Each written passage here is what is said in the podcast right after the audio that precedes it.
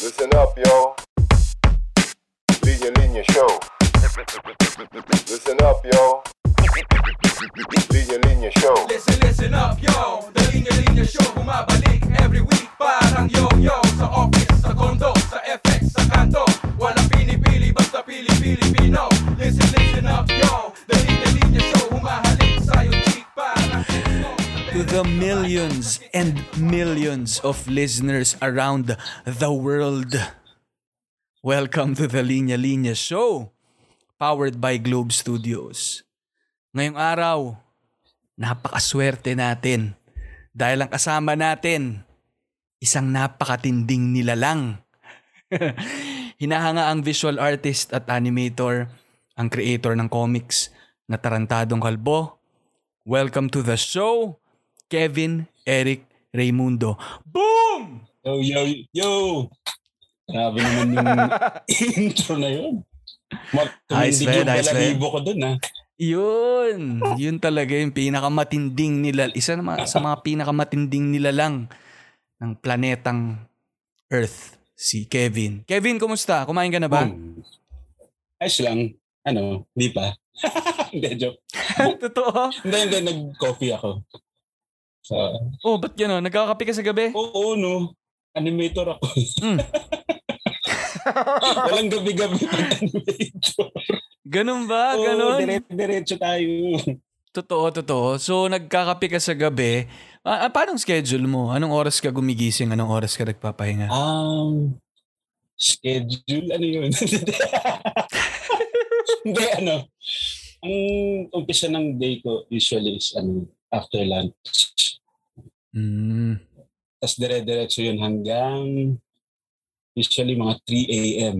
Oh my God. Oo. Usog, nakaus ano ako para akong call center. Oh my God. Seryoso? Oo. 13 hours? Ano naman yun? Hindi naman yun dire-diretso. Ah, May- putol-putol ka. Oh, putol-putol. mm Pero bakit ano, pinipili mo bang ganon na mas gumagana ba yung isip mo ng bandang hapon o talagang ganon ka loaded yung yung yung tasks para umabot ng ganong katagal? Ano? Both. Both, oo. Pero ano eh, ang tag dito, pag artist kasi talaga, hirap kami pag umaga. Mm. Mas Parang- mag- mas ma tag dito, mas lumalabas yung creative juices kapag ah, ano na, hindi masyadong tirik yung araw. Kapag tulog ang lahat, ano, tahimik ang mundo. Parang mga aswang aswang din yung mga artists na yan eh. Mga zombie talaga eh. Pero totoo eh, no? Parang inaabangan mo rin yung ganong oras kasi doon din siya lumalabas eh. No? Tahimik kasi. mm So, Kevin, konting ano, konting backgrounder. Ano? Ano bang masasabi mong ano? Marami akong sinabi kung ano, 'di ba? Visual artist, animator. Ano bang ma- matatawag mong linya mo? Ano bang linya mo? Ngayon siguro mas komikero ang ang tawag sa akin kasi mas nakilala ako din sa page eh. Mm. than dun sa although ang day job ko naman talaga is animator parang mas fitting yung comicero comic artist Mm-mm. Okay. So, comic artist ano. Pero yun ya, bukod sa pag-comics, nag-animate ka. Ah, Ah. meron pa bang may iba ka pa bang inaatupag? Nag-graphic design ka rin ba? Anong multimedia ba talaga ang ano? Ang, ang ano mo or concentrate ka? Concentrate ka sa isa. ah, ang dami kong happenings ngayon eh. Mm. graphic design ano pa ba pero mas focus ko yung yung page talaga eh. Yung Mm. paggawa ng com- saka yung as a satire artist yun Mm-mm. So, masasabi mo naman na ano, parang hindi naman for sure kasi no dahil sa nangyayari din siguro ay sa sa mga dami ang daming lumalapit siguro sa no um hindi masasabi mo na parang hindi mo hindi naman natatabunan yung etong comics mo na Tarantadong Kalbo. hindi naman ano yan Okay. Ah kusang lumalabas yung mga materials ko for that Yun. Iba talaga, no? Kapag, ah, tsaka even before naman mangyari lahat to, ginagawa mo na talaga siya. Oo, oo. So, routine mo rin. Ano. Siguro, bago tayo tuma- tumawid dun sa, pa- ano, no, sa TK, no, konting background pa, no. Saan ka ba lumaki, Kevin? At ano-anong, ano, katarantaduhan mo ng bata? What do you mean, place? Saan saan ako? Mm. Lumaki ako sa Pasig. Doon Mm. ako, doon yung tirahan ko before ako nag-asawa. Mm-mm. Yun, tas typical ano lang din, batang 90s, lalaro sa labas, ganun. Mm-mm. And mahilig din mag-drawing, of course. Mm, mm-mm. Mm. And, and ano din, nung dati pa, nag-animate na din ako actually. Mm. Mm. Ano, dinadrawingan ko yung mga textbooks na makakapal. Yung katulad Mm. Ang saya niyan. Oh my Oo. God. Doon ako nakilala sa school. Ah, Kasi talaga. madami Mm. nagpapagawa sa akin ng animated, ano, hyper-violent na ano. Gets ko yan. Diyan, diyan Stick pare. people. Oo. Diyan lalabas yung red ball pen. Yun. Mga tumatagos na dugo. na ating katawan tumatagas na dugo. Yan. Napaka 90s an- nung ano no? Nung flip Oo. book na yan. Ano bang tawag diyan? Flip Flipbook. flip book nga ano. Hmm. Parang kawawa yung mga math no- math book natin diyan kasi yun yung ma- nakakapal yun, eh. yun yung makapal eh. Tsaka yun yung boring. Yun yung parang ano eh, yun yung hindi halos nabubuksan eh. Kaya solid pa yung mga pages eh no. Oo. So talagang ano no, batang 90s ka Kevin ano. So ano ka talaga, ang tawag natin sa mga listeners dito ay fellow 22 eh. No, kahit na batang 90s ka, 22 years old ka lang dito. no. Eh, Oh, ang tanong ko Kevin, ano, ah, bat sa kasi 90s ano. Kaano ano mo si ano, si Ina Raimundo? yun, no? Ang dami nagtatanong sa akin yan.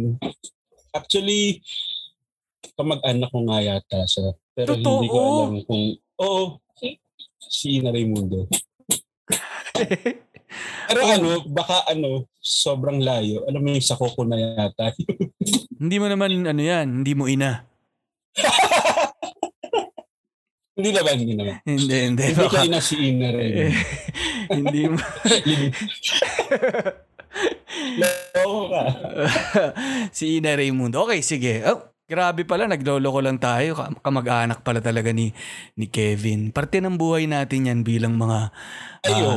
90s, Ano. Lodi, Lodi. Lodi. Eh si ano, Kirby Raimundo. Hindi ko Ay, alam. lumalabas, lumalabas ang ating mga edad yan. Si Kirby. Isa pa yan. Lodi din yan. Kasi nag-ano yan eh. Nag-magnolia. Ay, ano yan? Pure Foods yan eh. Yun yung team Oo. ko eh. Si Kirby. O last na lang. So, hindi si, si Ina, medyo kamag-anak. si Kirby, hindi. Si, ano, Raymond Gutierrez.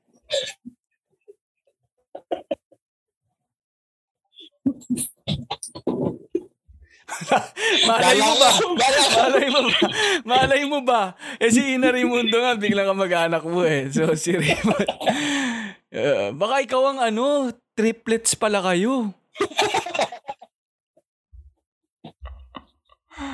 Malay mo. Hindi, hindi naman. Hindi, hindi. Hindi, okay, sige, sige. Um, anong ano mo, Kevin? Educational background mo? Ano ba? Ah, kurso mo talaga? Multimedia arts? Animation? Nako, sobrang connected na connected yung kurso kong computer science. Yan. Komsay. Pero Okay. ano, Mm. unfortunately, ano ako, undergrad actually. Mm, mm, Hindi ko siya natapos nung time na yun. mm, mm. Kasi medyo tapos kami sa budget. Okay. Eh, tapos, komsay ka. Tapos, ano na, tumawid ka na to, ano? Nag-animation ka na. Animation na agad. Kasi Tapos, nung mm, medyo naging bum ako for a few months and then may nag-offer sa akin ng training for that. Mm, At nung time na yun, ano, ah, hindi siya digital. Pa, ano, paper pa. talaga? Oo. Ah, mano-mano na ano, na flip ng page? Oo, as in, ito-drawing mo ng pencil and Anong- may light anong- box ka ganun. Anong taon to? Mga 19, 1960s ba to? 1970s?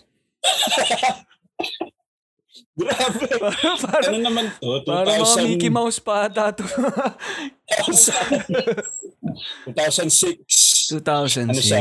Ah, medyo dying na din yung yung industry na yun nung pumasok ako. Kasi Mm. nag-shift na siya to digital eh.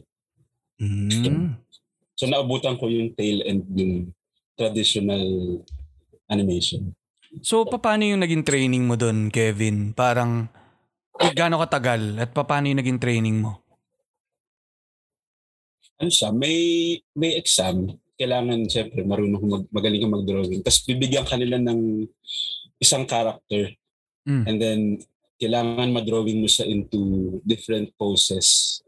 Saka yung front view, back view, side view. Kailangan ma-drawing mo siya doon lang sa given nila na isang image. And then after, pag nakapasa ka doon, ano na, isasaba ka na kagad nila doon sa yung ang tawag kasi dun sa sa line of work namin, may mga levels yan. eh. Yung animator, siya yung yung nagdo-drawing ng actual na movement, Mm, mm. drawing ng character. Yung sa amin before, ano kami, clean up IB. Clean up in between. Ang ibig sabihin nun, pag clean up IB, nililinis mo yung drawing ng animator. Kasi barubal sila mag-drawing. Mm. kumbaga dahil pinupulso lang nila yung yung yung movement medyo hindi siya polished Mm. so ang ang role ng cleanup IB is pulido yung line pulidohin and then pag in between ibig sabihin nun yung dalawang drawing ng animator dadagdagan mo sa gitna Mm. Parang- pag pinanood mo siya mas smooth yung galaw Mm. Anong, anong tawag ulit, Kevin? In between Ah, yung IB in between. uh, Mm. cleanup IB Clean up IB. Oh. Kasi minsan kasi ano yun eh, combined. Clean up ka and at the same time, in betweener ka din. Pero meron Mm. din kasing clean up lang yung forte niya. Hindi siya magaling mag in between and Mm. vice versa. Mm. So, yung animator, iba pa ba siya sa illustrator o siya na rin yung nagdo-drawing mismo? Siya na yung nagdo-drawing pero Ah. Ano, hindi na hindi i-illustrator yung tawag. May may isa pang artist before sa animator. Ang tawag naman doon is layout artist. Kumbaga, sila yung nagsiset ng scene. So, you can technically say na sila yung illustrator. Like, okay, sa eksena na to, nandito yung character na dalawa. Siya yung magdodrawing nun. Mm. And then, ang role ng animator is gagamitin niya yung drawing ng layout and pagagalawin niya yun through yung parang flipbook. Mm. Gagawa siya ng madaming drawing na gumagalaw. Yeah. Mm. Mm. Wow. Gaano pala, no? Well, ano, no, parang bata, is, bilang mga batang lumaki sa cartoons, ano, parang napaka-interesting talaga ma, ano red, ma, maintindihan or malaman Oo. yung behind the scenes nitong, nitong, Medyo may ano siya, may konting hits kapag ka natuto ka ng animation kasi once nandun ka na sa industry, pag nanood ka na ng cartoons, makikita mo na yung mali eh. So, in a way, medyo affected na yung watching, yung, yung viewing experience mo. Kasi parang, oh, nako, mali yung ano. Mm. Oo. Sige, Yun yung catch. Yun pala, no? Well, gano'n naman siguro, no? Kung nagiging expert ka sa isang bagay, parang may inti- mas maiintindihan mo talaga siya. Kunyari, kung casual na listener ka lang ng ng music, 'di ba? Parang hindi mo mapapansin. Pero pag ikaw na yung tumutugtog, ako kasi Kevin bilang isang um, internationally acclaimed na rapper, Ayun, ah boom! parang nung pinakinggan ko sina, ah. yung mga yan, sila, lumamig, ano? mga Dr. Dre na yan, mga Jay-Z na yan, mga Kanye West na yan. Simula nung natuto ko, parang tumataas na yung kilay ko pag pinakikinggan ko eh. Sabi ko medyo may, ito, itong next episode, itong mga kanta na to na, may ano to, may Oo. dumi. Medyo madumi to sa part na to. Parang hindi, ano, hindi swak yung rhyming nito ah. Parang, iba, nag-iba talaga. Parang sabi ko, alam nyo, pinagluloko nyo talaga kami, no? Hindi, Kaya hindi lang, lang, anong, anong, anong moniker mo ba? Comic Alley ang parang. Sakto naman. Comic Alley kasi. Yun, ano eh. Ayun, andun na eh. Andun na eh. Ang angas, ang bangis. eh. Oo, parang comically o kaya Comic Alley. Tapos kasi yung tabi ng linya-linya dati sa Mega Mall, yung Comic Alley. eh. No? Oo, oo. Uy, Oo, palagi diba? ako dun ah. Oo, di ba? Tapos natatawa ako eh, parang nagpa-picture pa ako doon kasama si Victor eh. Si Victor Anastasio sa tabi ng linya-linya. Parang si Ali kasi tabi yung isang comic, kaya Comic Ali. Parang. Paralaw ka rin. Yung pala yung Oo. origin story. Yun, oo, kaya. O yun nga pala, no? Isa, y- yun pala isang project namin ni Kevin, guys, sa mga hindi pa nakikinig. Ang Yun. pinak... Nako talagang, sorry, sorry talaga sa, sa mga nakakaranas ngayon ng mga, yung, matitin, yung matinding habagat ngayon, yung lamig. Ah, kami na kami na nagsusorry sa inyo kung inabot natin to ngayon. Pasensya na po.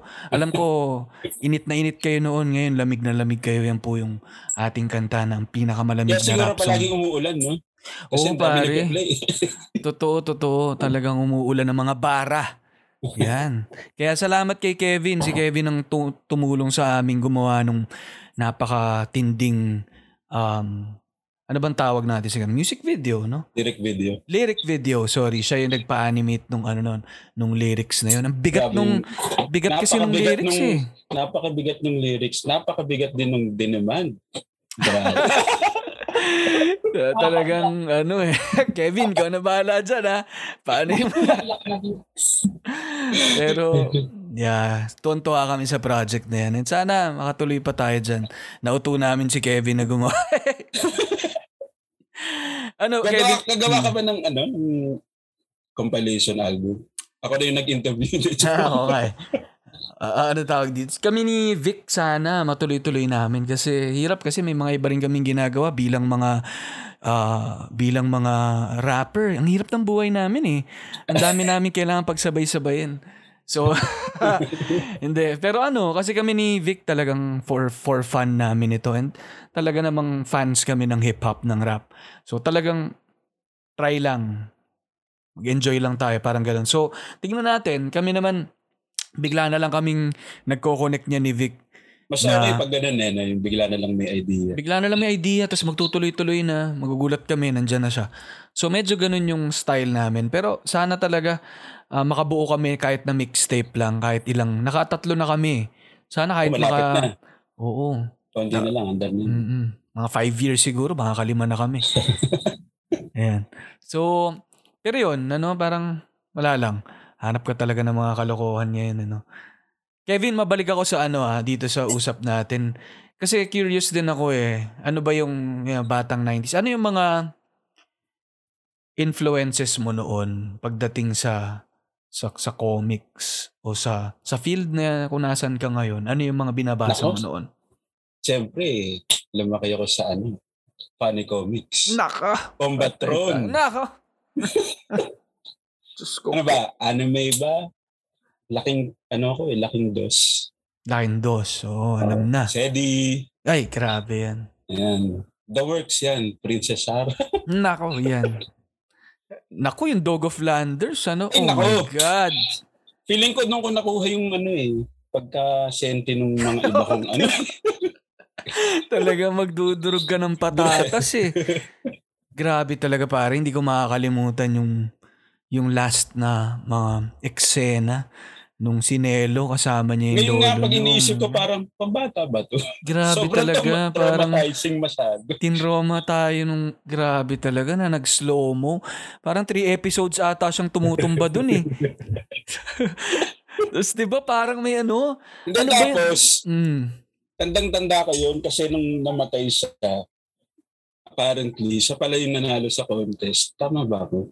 Oo. Basta yun eh. So, mas lalong nadiin, parang mas Oo lalong niurak yung puso. parang, tama na! Grabe talaga. No, tum- tumumba talaga siya sa may sa snow eh. Tama? Oo. Oo. sa snow yun eh. Sa simbahan yun eh. Simbahan. Tapos parang laging may ano eh, no? May may mga lata ng gatas. Yung malalaki. yung malalaki. Parang tahu-tahu yung itsura. Pero gatas siya. Grabe talaga, no? Namatay din ba yung lolo niya? Alam ko yun yung nauna. Naunang namatay yung lolo niya. Tapos siya rin, tumumba siya. Tapos namatay sa snow. Parang ganun ba? Oo. Ano yun? Kinuwento eh. Ano, for the longest time, gusto niya makita yung, yung hindi ko alam kung Sistine Chapel ba yun. Basta Mhm. may painting dun sa simbahan. And finally, nung nakapunta na sila dun ni Patras, yan. Si Patrash. Ano na yun, hypothermia ang Oh kinamatay. my God. Grabe Oh my God. naman. Ano bang ginagawa niyo sa amin? Kaya kami nagkaganito eh. Ano man pinapanood niyo sa amin eh. Ay nako. Tapos ayan si ano no. Ako yung favorite ko si Huck, si Huckleberry Finn eh. Ayun! Si Huck Oo at si Tom Sawyer. No? Ang dami. Nako, mauubos yung podcast natin. Oo nga pa, grabe nga eh. Grabe, ang lawak nun ano. Ang alam mo Lawak maganda, nun. maganda mapagkwentuhan din yan kahit sa ibang episode yung Oo. yung comics, yung Pinoy Mapupuno comics. yung isang episode mo. Promise. Uy, kailangan kitang mahatak ulit dito. Kasama tayo ng iba pang komikero. Pero ako maglalast na lang ako kasi sa part na to kasi favorite ko talaga yung funny comics pare. Kasi nung bata ako, Diyos ko po. Diba? Yung isang kapitbahay namin, nakasubscribe doon. Siya lang nga meron sa buong street. Tapos talagang halos madurog na yung funny comics niya. Tapos ang paborito ko doon, weird eh, bata-bata ko, yung favorite ko doon, yung Mr. and Mrs. eh. Tsaka si Petit. Oo. Pa, tatandaan mo pa, ha? Oo, tsaka si Eklok. Mga yun. Grabe. Panalo. Kapag si, naman, ano, kapag ka naman, ano ka, laki kang Catholic school, Gaspi. Oo. Oo nga, ano? lang sa tawa mo. Oo, gasping nga Kamukha ni, ano, Casper. Casper, oh, Low cost Casper. Oh, low. Parang grabe talaga. Grabing memories. Hindi lang maganda yung naging transition nung kapitbahay ko na yun na dating takbuhan ko yun kapag gusto kong ah, magbasa ng funny comics o kaya ng Superbook, Flying House. Yun yung puntahan ko. Ayun, no? Ngayon, nung medyo tumanda na kami, hindi maganda yung naging evolution, Kev eh. FHM na yung kinokolekta niya eh. Ay, nako. Tsaka tik-tik. So, medyo- sabi ko hindi maganda yung transition. Walang ya. Parang da, Nag-escalate. nag-es, iba, iba. Medyo iba yung, ano, nag-iba Pero- yung liko. Mm-mm. I'm sure lahat naman makaka-relate dyan Mm. sa ano na. Hindi kasi may comics dun sa FHM. Yun yung binabasa kong part. Yung And then comics. yung confessions. Hoy! Umabot pa si ano dun, di ba? Si, anong pangalan ng isang komikero? Si... ah, Sino? Yung, ano, yung, anong pangalan itong isang Si, comics? nasa ano, nasa dulo ng dila ko. Si, magaling na komikero din. Oo, alam ko yung sinas... Na, wala. Um, fan din ako nun. Si, ah, wa- ano yun? Shit, nawala sa FB. Pero Ako yung din eh. digital part nung ano, nung FHM na, nandun na siya. Oo. Kinuha siya dun. Oo. Anyway, nako, nalalayo tayo ng konti pero saya kasi nung part ng kwentuhan na to dahil connect na connect kami ni Kevin bilang fellow 22 cent for sure yung mga nakikinig napapa-enjoy din sila sa kwentuhan yan. Pero mapunta tayo Kevin syempre sa sa topic din natin or papunta doon ano yung syempre sa tarantadong kalbo muna bilang diyan ka talaga nakilala no Yan. Ah, malamang ilang beses na nat- natanong sa ito no pero kailangan tanungin pa rin ano paano nagsimula yung yung TK at tanong naman mula kay ah, Alma ah, isang listener natin no anong nag naghikayat sa iyo para simulan yung project na to Okay, PK. Nag-start ng 2019. Yung, yung reason kung bakit ko ginawa yung page, actually, medyo anong joke na naming mag-asawa yun. Kasi gusto ko lang magpabili sa asawa ko ng iPad Pro. so, yung paggawa ng comics, ano lang yun, excuse, quote and quote, excuse ko lang yun sa kanya para para pumayag siya. Tapos, eh, di ba, hindi ko din in-expect na magiging ganito ka kalaki yung page. Pero Mm. yun yung origin story mo. Tapos yung mga kwento niya, hindi naman talaga politically charged. Mm-mm. More of ano yun eh, slice of life. Oo. And ano, random jokes and shit. Actually, shit post. Ano Mm. nga lang yung TK Mm. before. Mm-mm. Yun. So, misis mo pa lang may kasalanan nito. Oo. So, kung di dahil sa kanya, hindi mabubuo rin yung TK, ano? So, napasubo ka nung binilan ka. Tapos kailangan mo ng panindigan. Kailangan ko mag-produce. yeah, pero hindi, ano naman yan, no pressure. Pero Oo. yun nga. Gusto ko ding, ano, ma gawing outlet yung comics. Kasi medyo, nung time na yan, ano eh, very stressful yung pinanggalingan kong work. Mm. Oo. so parang therapy din siya, slash journal. Ganun. Yun. Yan talaga pinanggagalingan ng mga ng mga ng art ano at ng mga project. Yung linya-linya ganyan din dahil sa stress kailangan outlet. Talaga. Minsan kailangan din nating mapaso ata para may magawang Para may magawang ano. something. no? Oo. Follow-up question galing kay Alma to ano. Kevin ano. Kalbo ka ba daw talaga? He- Technically, semi-kalbo. Yun yung tamang term. Yun. Kasi hindi naman ako, hindi pa makintab yung ano. anit mo, hindi pa anit nito. mo. oo. actually, kung gusto, kung gusto kong patubuin yung buhok ko, pwede. Kompleto pa naman siya. Kaya lang, ang reason behind it is, ang init kasi. Oo, init ano. Hirap Tsaka mo. hassle pumunta sa barbero. Mahal din. Sobrang bilis tumubo ng buhok ko. As in, magbilang ka ng tatlong araw, ano na agad siya mahaba. Mm, So, bumili na lang ako ng clipper. mm-mm. Yan, Ayun. labas mo yan. Labas mo yan. Labas mo yan. Hirap din yan kapag ma- maraming buhok talaga mababahing ka eh. Yun. Kaso, siyempre, hindi ko naman pwedeng gawing tarantadong semi-kalbo. Parang ang, weird, ang weird, di ba? Oo. Yan. So, medyo may mystery. At Tarantado. actually, gusto ko yung may nagtatanong kung kalbo ba talaga ako. Kumbaga, it adds mystery to the title. Mm-mm. Ang ganda eh, no? Tarantadong kalbo. At saka ang lutong kasi. Mm-mm. Natatawa lang ako dun sa iba kasi yung medyo nag-hesitate sila pag sinasabi yung tarantado. Para Mm. kasing, ano siya, bad words. Oo. Tingin, eh, yun ba? Conscious ka ba ng mga panahon na yun? Na gagamitin ko ba tong pangalan na to? Oo, Kung- ano mm. din yun eh. Ah, para siyang, di ba yung sa mga CD na may mga mura, meron parental advisory. Ganun. Mm-mm. Parang ganun yung tarantadong kalbo. Parang ina-announce niya na, oops, hindi to pang bata. Di ba? Mm. Parang subtle way of saying na it's for mature audiences. Mm-mm. Mm. Pero ano eh, no? Parang technically parang hindi naman siya talaga mura, parang gago. hindi talaga. Hindi, hindi, hindi. 'Di ba parang Hindi gago? Part talaga siya ng vocabulary natin and Actually, mas mm, mas offensive pa yung gago sa tarantado. Kasi tarantado, nung research ko siya, ano siya, parang matarantahin, ganun. Although hindi Mm. lang yun yung meaning niya. Mm, nagkaroon nag-evolve na yung meaning niya. Nag-evolve lang yung meaning niya. Oo, Oo.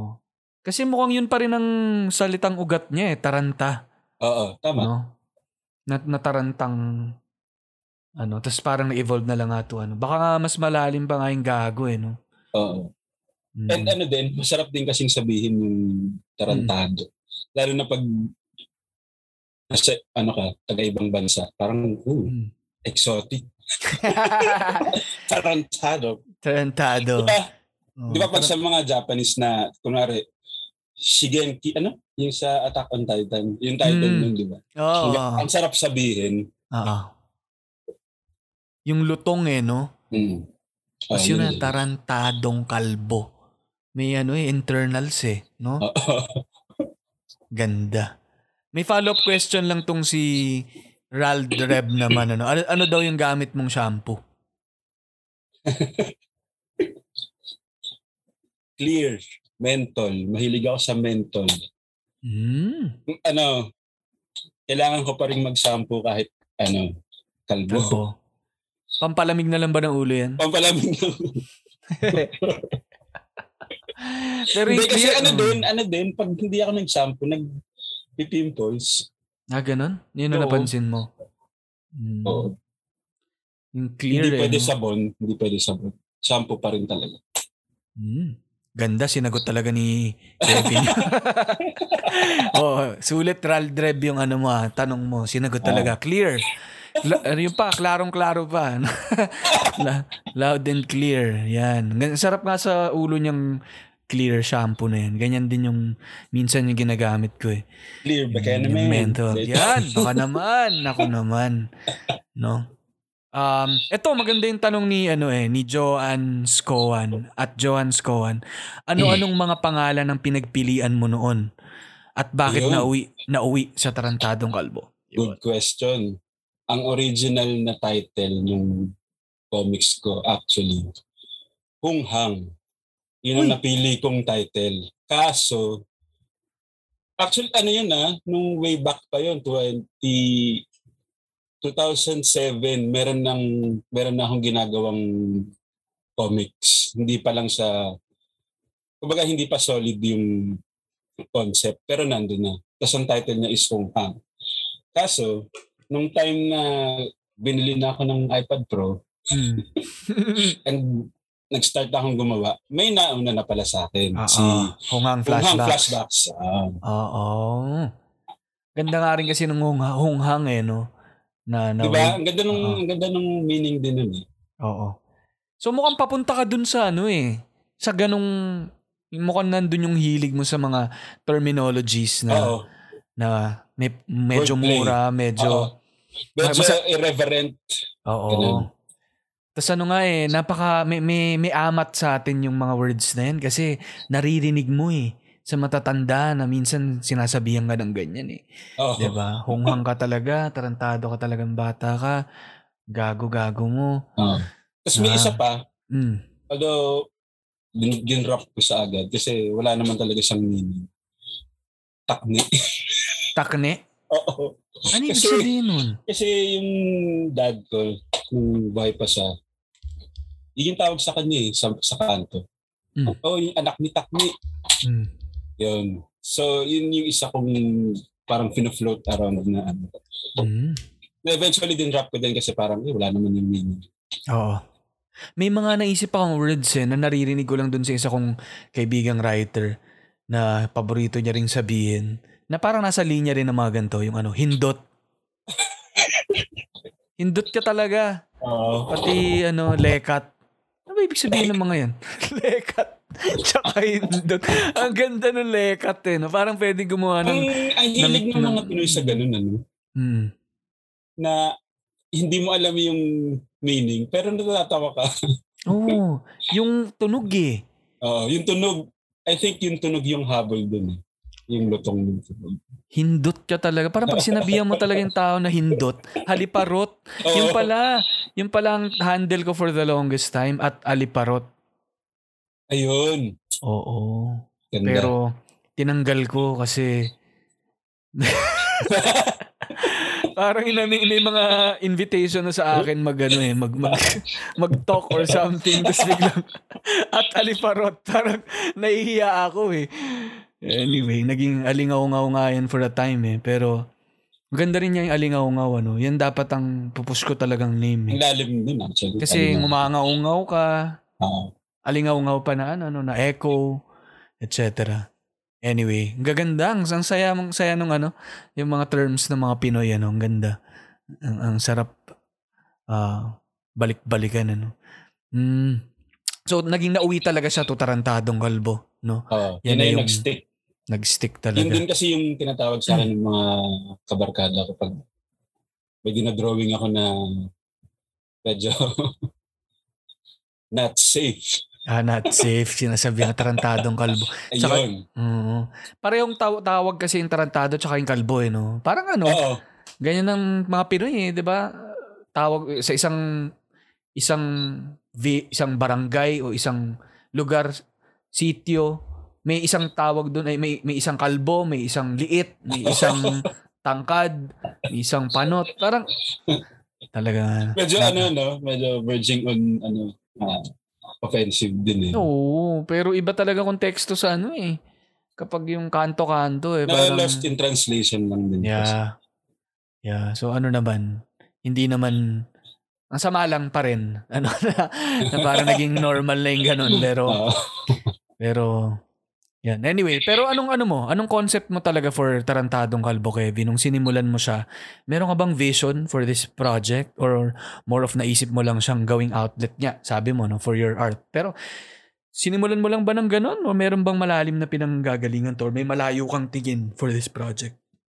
Meron din. At kasi, ano, aside from dun sa ginawa ko sa parang journal nga, meron din akong ganung dream na na maka-reach siya ng mas malaking audience na actually na nakuha ko na namin. Mm. Ano, ah siguro more for the style nung nung comics. Yun yung parang pinlano ko na okay, dapat lahat nung drawings ko dun sa page, alam mo yung hindi siya minadali. Kumbaga, inassume ko na, okay, kapag ka lumabas to sa isang physical copy, gusto ko maganda yung yung dating niya. Yan. Tapos yung Mm. style, inaral ko talaga, kailangan consistent all throughout. Bawal, kumbaga may mga rules nga ako eh, with pag gumagawa ko ng artwork eh, parang may mga detalye na hindi ako pwedeng gawin.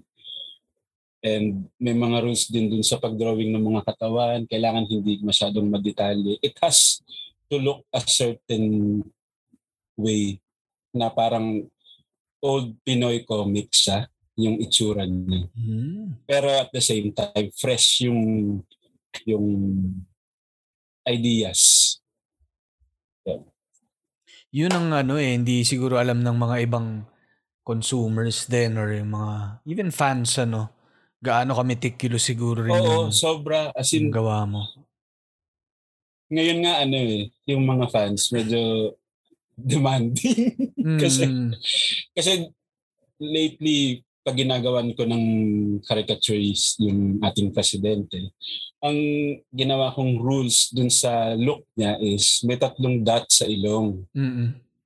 Kailangan consistent yun all throughout. So ngayon, yung mga fans, sila mismo yung nag nag-PPM sa akin, uy, nakalimutan mo yung tuldok. Kulang na isa. Kulang na isa. Hindi, kulang as in wala talaga. So, ah, wala. oh. kailangan ko talagang i-delete yun ha, Oh. at i-repost. Mas nababother pa nga ako dun kaysa sa mga trolls. Pero- yung quality control nung... Oo, nakakatuwa naman na talagang nakatutok sila sa ilong. Concerned sila sa ilong.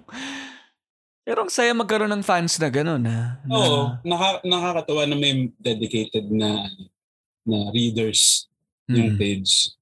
Mm-mm. Mm, grabe no. And ano nga eh, parang alam kong hindi madali yan for you kasi parang nasubaybayan ko yung mga ibang ano mo eh, mga ibang articles na o interviews sa'yo. Parang alam ko marami ka ring style sa pag illustrate talaga eh. Hindi Oo. naman iisa lang eh. Hindi, hindi talaga. Kaya Ano parang yun?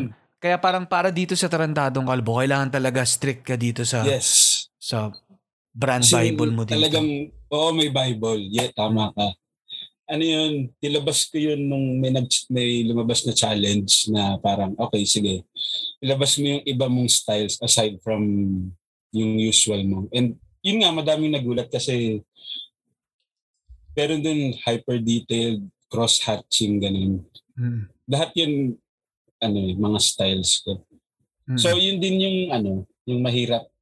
Hindi naman mahirap, challenging din siya for me to hold back. Kumbaga, ito na yung dinicide ko na style. eh. Ito na yun hanggang forever na. Ang tanong ko, ang tanong ko Kevin para maintindihan din ng ating millions and millions of listeners around the world is emphasize ko lang no.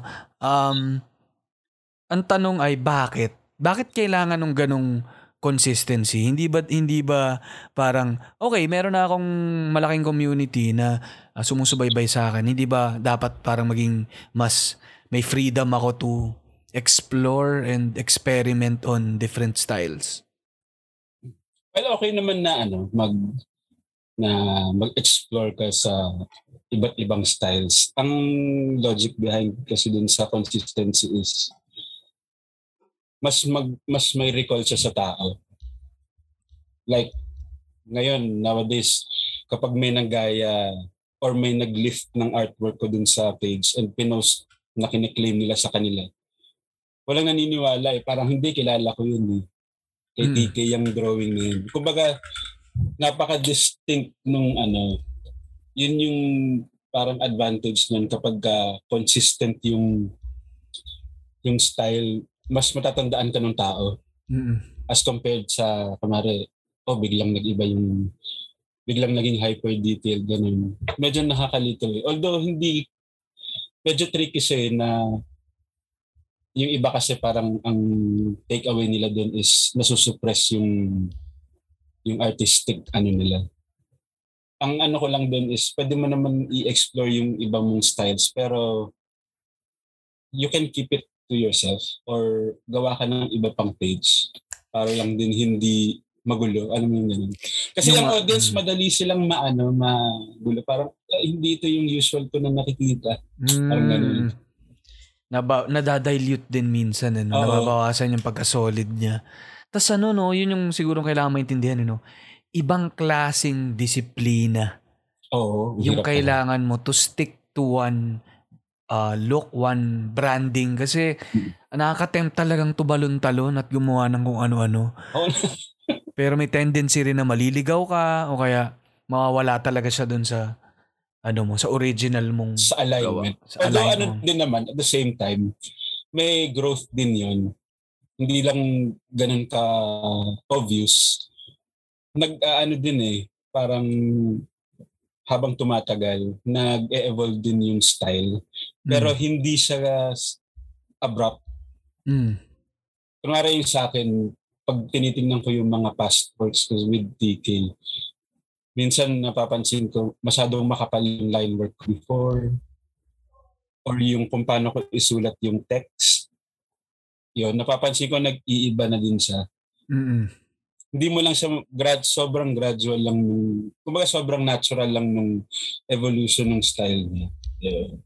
Parang natural din yun, ano? Kasi di ba kahit na tignan mo yung mga mga At tama, di ba, yung sa linya-linya before, di ba, yung style Oo. niya is, although nandun pa rin yung core, ano niya, look, ano din, may evolution din. yeah, nag-iiba eh. Well, kasi yung kaibahan din naman sa linya-linya, nag-shift na rin kami ng artists eh. Oo. No, pero well, baka ganun din naman yung mga ibang car- ah, characters ano, cartoons kunyari, 'di ba? Yung itsura kunyari ni Homer. Oo, Ah, mo nag-iiba. yung umpisang, Ang layo kahit na. sa ang, ano yan, kahit sa ang, kahit sa mga show sa, na cartoons, uh, ano eh, nag-iiba din yung style. Mm. Never Kahit ka bang sa, ano? adve- ano, kahit yung sa Adventure Time, pag tinignan mo yung umpisa nila, iba eh. Nag-evolve din ano. Hmm.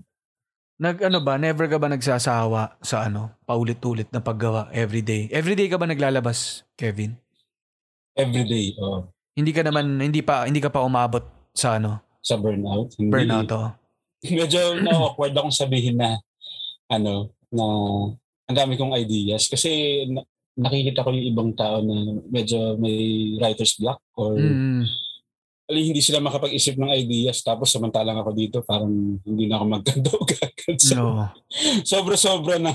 Mm. Ano nga yun eh, ah, kung hindi ko nire-rein in yung mga ideas, I think more than five kaya kong ilabas in a day. Wow. Wow. saka ano. Pero ano din yun, at the same time medyo may catch din. Kumbaga, as an artist, ano nakakapagod din yung, yung gumagano sa utak mo yung idea. Ang hirap nun eh. Lalo na Mm. kunwari, in the middle of the night, biglang ting, may lalabas na idea. Mm. Kailangan ko na yung i... Kung maganda yung idea na, na, na pumasok, kailangan ko na siyang i-execute Mm. right then and there habang fresh. So yun Mm. din, medyo hassle din. Oo. Yung catch ba na yan na sasalo mo? Most, ano, madalas. oo. Sinagot mo talaga. Wiset. Sinagot mo talaga. Bilib ako, bilib ako sa'yo, Kevin. Bilib ako sa'yo. Pero, yun nga. Pero ano ba? So, mas style mo ba ay, ano? Yun nga. May, may, may mga araw ba na buhos yung dami tapos sinahayaan mo siyang mag-flow? Tapos, isi-segregate mo na lang siya everyday or pinipigilan mo rin yung sarili mo na masyadong maraming gawin para lang, ano, daily talaga yung release mo na ah, mismong araw na yun yung drawing mo. Yung iba, ano, nilalagay ko sa notes app yung concept. Like, Mm, keyword, ganito, ganito. Ano yun eh, ang isa ding strategy ko with the, with the page, ano siya, nire-relieve ko siya into politics and then slice of life. Kumbaga, mm, hindi siya puro, ano, ah politik, politika, politika, ganun. Meron din yung parang, wala lang, gusto ko lang tong yeah. nakakatawang eksena na to eh. Mm, Para din balance and ano din, para hindi nakakaumay sa audience. Puro na Mm. reklamo ka ng reklamo. Oo, oo, tama, Yeah. tama. Speaking of ano, no, burnout at yung umay, ganyan. May time ba na ano, ah mad- di sabi mo, umaabot ka na madaling araw, 3 a.m. May time ba na 3 a.m. tapos napatingin ka sa sa kisame habang tulala ka tapos naisip mo na ano, mag-TikTok kaya ako. Huwag mo sabihin yan kasi iniisip ko na yan. Kasi ang ganda pare, tarantadong TikTok. Boom! Pero ano na, it's more of ang hirap isingin. ang Pero- pero, pero, kinakonsider ko na. Ang dami kasi. hindi ano, ah, hindi ako yung lalabas dun sa video. Oo. Ano pa rin siya, ah, Cartoons. cartoons. Naisip ko na nga din na to expand, na mag-expand din sa YouTube. Kaso ang problema lang talaga is oras. Wala na Hmm. akong oras. Gusto ko lang hatiin yung sarili ko sa dalawa. Natatawa lang ako na yung mga booby trap ko na questions, totoong may sagot ka. From Ina Raimundo to TikTok, putya, totoo pala. Totoo Ang ganda ng mga tanong mo ha. Totoo pala. So, totoo pala may ano, tarantadong TikTok na. Pero, nung, one, nung isang beses, kasi di ba before nung last year, Mm. yung TikTok, medyo frowned upon siya ng mga tao eh. Parang Ah. sus, ano lang, uso lang yan. Mm. Pero ngayon, legit na talaga siya na, as in, siya na yung big, ano, for Yeah. Yeah. IG, IGFB, Twitter, tapos TikTok, di ba? Yeah. Minsan Oo. nga, nalalagpasan niya na si IG. Oo. So, Dati kasi ano yan pare eh. Facebook, Instagram, Twitter, Tinder, tsaka Bumble.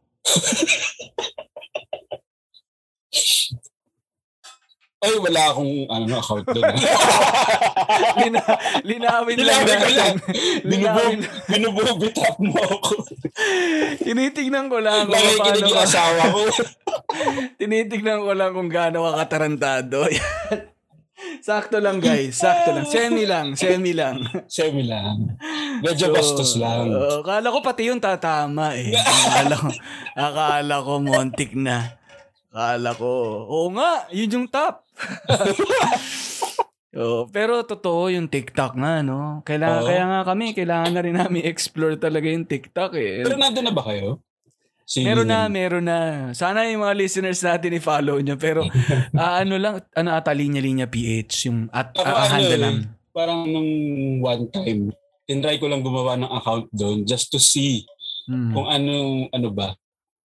Medyo, nag, medyo nalito ako. Ako din eh. Like may song, may Oo. song select. Medyo hindi ko siya, siguro nung time na yun, medyo ano pa, hindi pa ako warm sa kanya. Oo. Nakakalito, no? Ano eh, yung interface niya, no? Yung Hindi ganun ka, niya, oo. hindi ganun ka friendly. Parang Oo. pipili ka ng kanta and then Oo. Pero feeling ko pare medyo nagpe-play na nung part dito yung katandaan natin ng konti. Kasi palagay ko tinatawanan tayo Alam ng mo- mga, mga mas bata eh. Kasi dapat simple lang yan. Alam eh. Mm. sobrang stretched na ako dun sa tatlong platforms na yun. Ha? Pagod na Hmm. pagod na ako. kasi ginagawa ko dun sa page ko kasi yung tinitreat ko yung tatlong platforms as one. Kunwari, Hmm. post ako sa FB, boom. Twitter, boom. IG. Hmm. Sabay-sabay yun, all the time. So pag nagkamali ako, buburahin ko din yung tatlo na yun. Oo, same, same. Ang nakakapagod, mas napapagod ako with yung pag-handle ng social media than yung pag-create mismo ng artwork. Kasi yun Oo. talaga enjoy pa rin ako hanggang ngayon, hindi pa rin ako napapagod. Mm. Yun lang, din, yun lang. Yeah. Nakakapagod mag-handle, no? Oo, iba eh. Ibang trabaho talaga siya. Kailangan mo pa mag-stories Kailangan sa pa- Facebook, Mag-comment, IG. pag may mga Oo. DM. Oo. Oo. Hassle Eh. din. Mm. Eh, yan, yan din yung naranasan ko sa linya-linya noon. Kasi ako rin dati nag-handle nung, nung linya-linya account mismo eh. Tapos may mga na magdi-DM sa'yo ng ano, ASL, ganyan. Ang lakas maka ano ng ASL na ha? Ano yan? M- MIRC? Patay. Hindi, Yahoo chat Patay. naman. Yahoo chat. Yahoo chat. Yahoo Messenger. Yahoo Piping. Messenger. Ping. Yan. Nakahalata yung edad ko sa MIRC. Ang lala, no? Parang bumabalik nga ata yung MIRC dahil sa Discord eh. Talaga. Oo, hindi nga ako marunong ng Discord pero yan ang uso ngayon.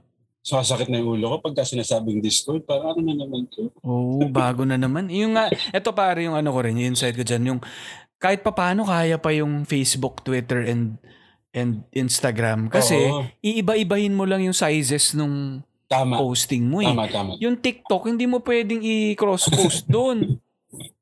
Ibang elemento eh, ibang animal eh. Oo. Kaya, anyway, you heard it here first. Ang tarantadong TikTok. Abangan nyo yan. Kailangan natin makita kung paano sumayaw si Kevin. Nakikita nyo dun. No, kalbong-kalbo siya. Tsaka bagong shampoo ng Clear Menthol. Yan.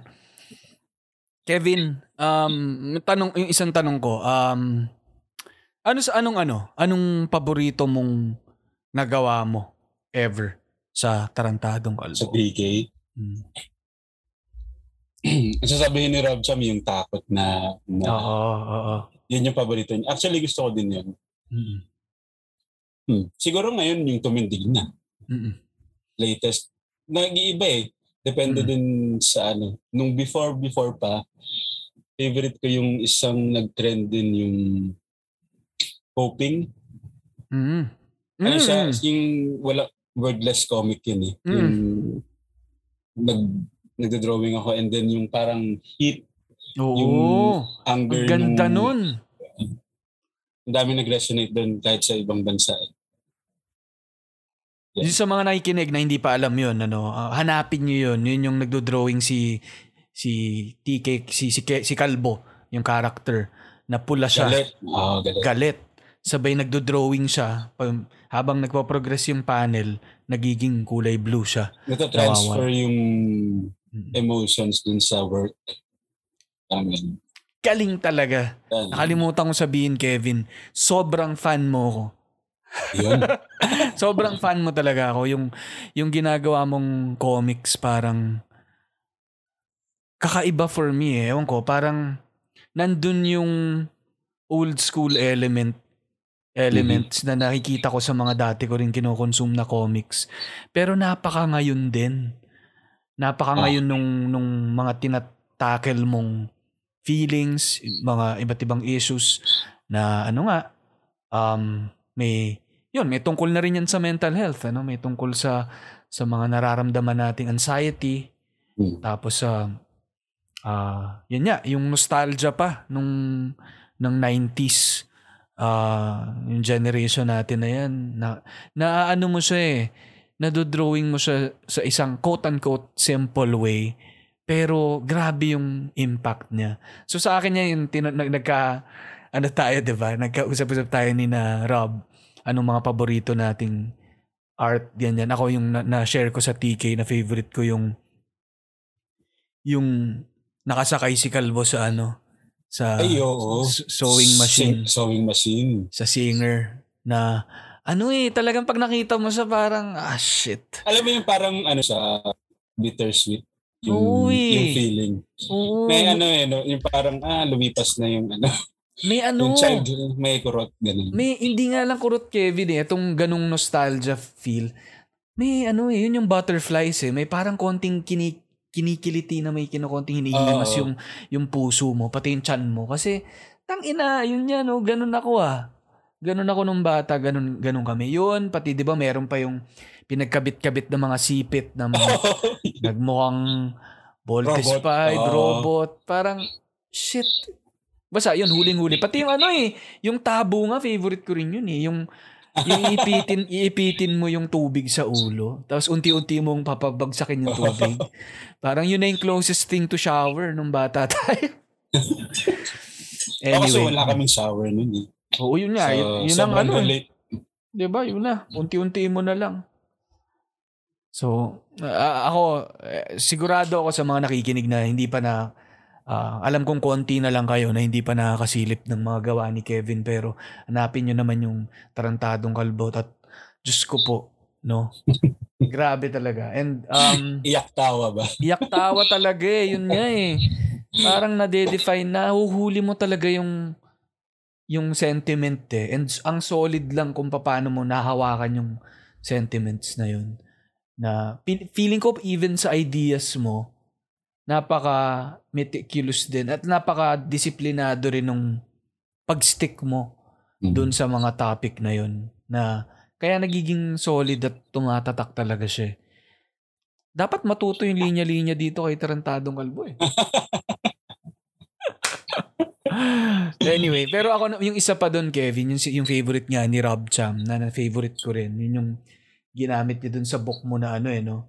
Pang Intro. ano, intro yung alam ano ano yung mismong lines doon alam mo yung pinakayo kong sa lahat yun ba yun ang ano Oo. Ah, ano, ano, ano, sa takot. ayun ang mabuhay sa takot grabe talaga yun yun naman iba na naman eh yun naman talagang kilabot and ah, tayo balahibo tindig balahibo na shit paano nagagawa ng ng comics yung Na, ganun natutuwa din ako na na ganyan yung reaction mo and also ng ibang mga readers kasi very personal siya eh.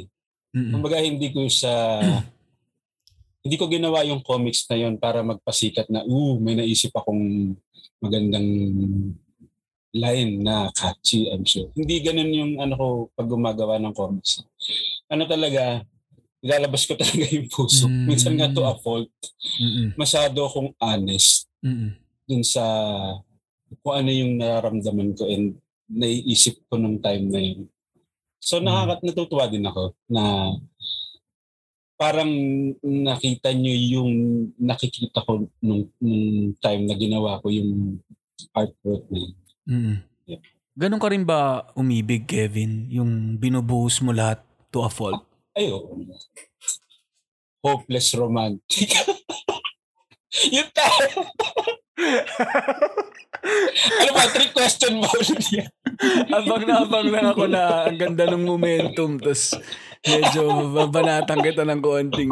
Na, andyan nata sa likod yung misis mo eh. Kaya Wala, wala. Nasa labas. Ah, nasa labas, nasa labas. Yun, eh, totoo, totoo. Totoong sagot po ni Kevin. Ganun siya umibig. Yung, hindi, ako lang, ang point ko lang din doon, Kevin. Gusto, gusto ko yung naririnig ko from you kasi parang ano yun, no? Kailangan talaga may malalim na pinanghuhugutan eh. Oo. Yung, yung ginagawa mo. And lumalabas kapag hindi eh. Yun nga minsan niya to, to a fault na, no? Pero, ikaw ba? Ano masasabi mo pinaka hugot ng ng tarantadong kalbo? At ah, ano kasi alam ko na rin nadaanan na natin kung paano, ano, kailan itong project mo na to. Pero ano nga ba? Bakit nga ba? Bakit mo siya ginagawa? Um, yun. Pwedeng yung evolution na rin nung sagot mo dun, no?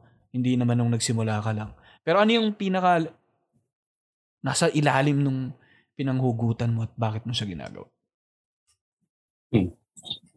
Siguro sa ngayon, ang, ang pwede kong sabihin is, gusto kong i, ilapat sa papel, quote and quote, yung kwento ng mga Pinoy. Kumbaga kasi wala, nung before, nung wala pa yung page, pag nagbabasa ako ng mga local comics, hindi ko naman nila lahat. Wala akong nakikita na ganun, yung parang anime, usually uh, fantasy, yun yung, yun yung typical na topics nila. Although may mga slice of life din, parang feeling ko may meron pa akong pwedeng i, idagdag. Parang gusto ko i, ang tawag dito, i-immortalize yung kwento nung generation ko. Diba? Kasi, ah, aminin na natin, hindi na tayo bumabata. Hmm, hmm. So parang meron akong ganong fear na makakalimutan nila yun. Yung, yung mga ganong moments. Lalo na yung sa batang 90s, ganyan. Hmm. Kasi san kanino mo lang ba makukuha yung mga ganong kwentos? Di ba sa mga tatay na eh, mga tatay na din yung mga nagkakwento eh.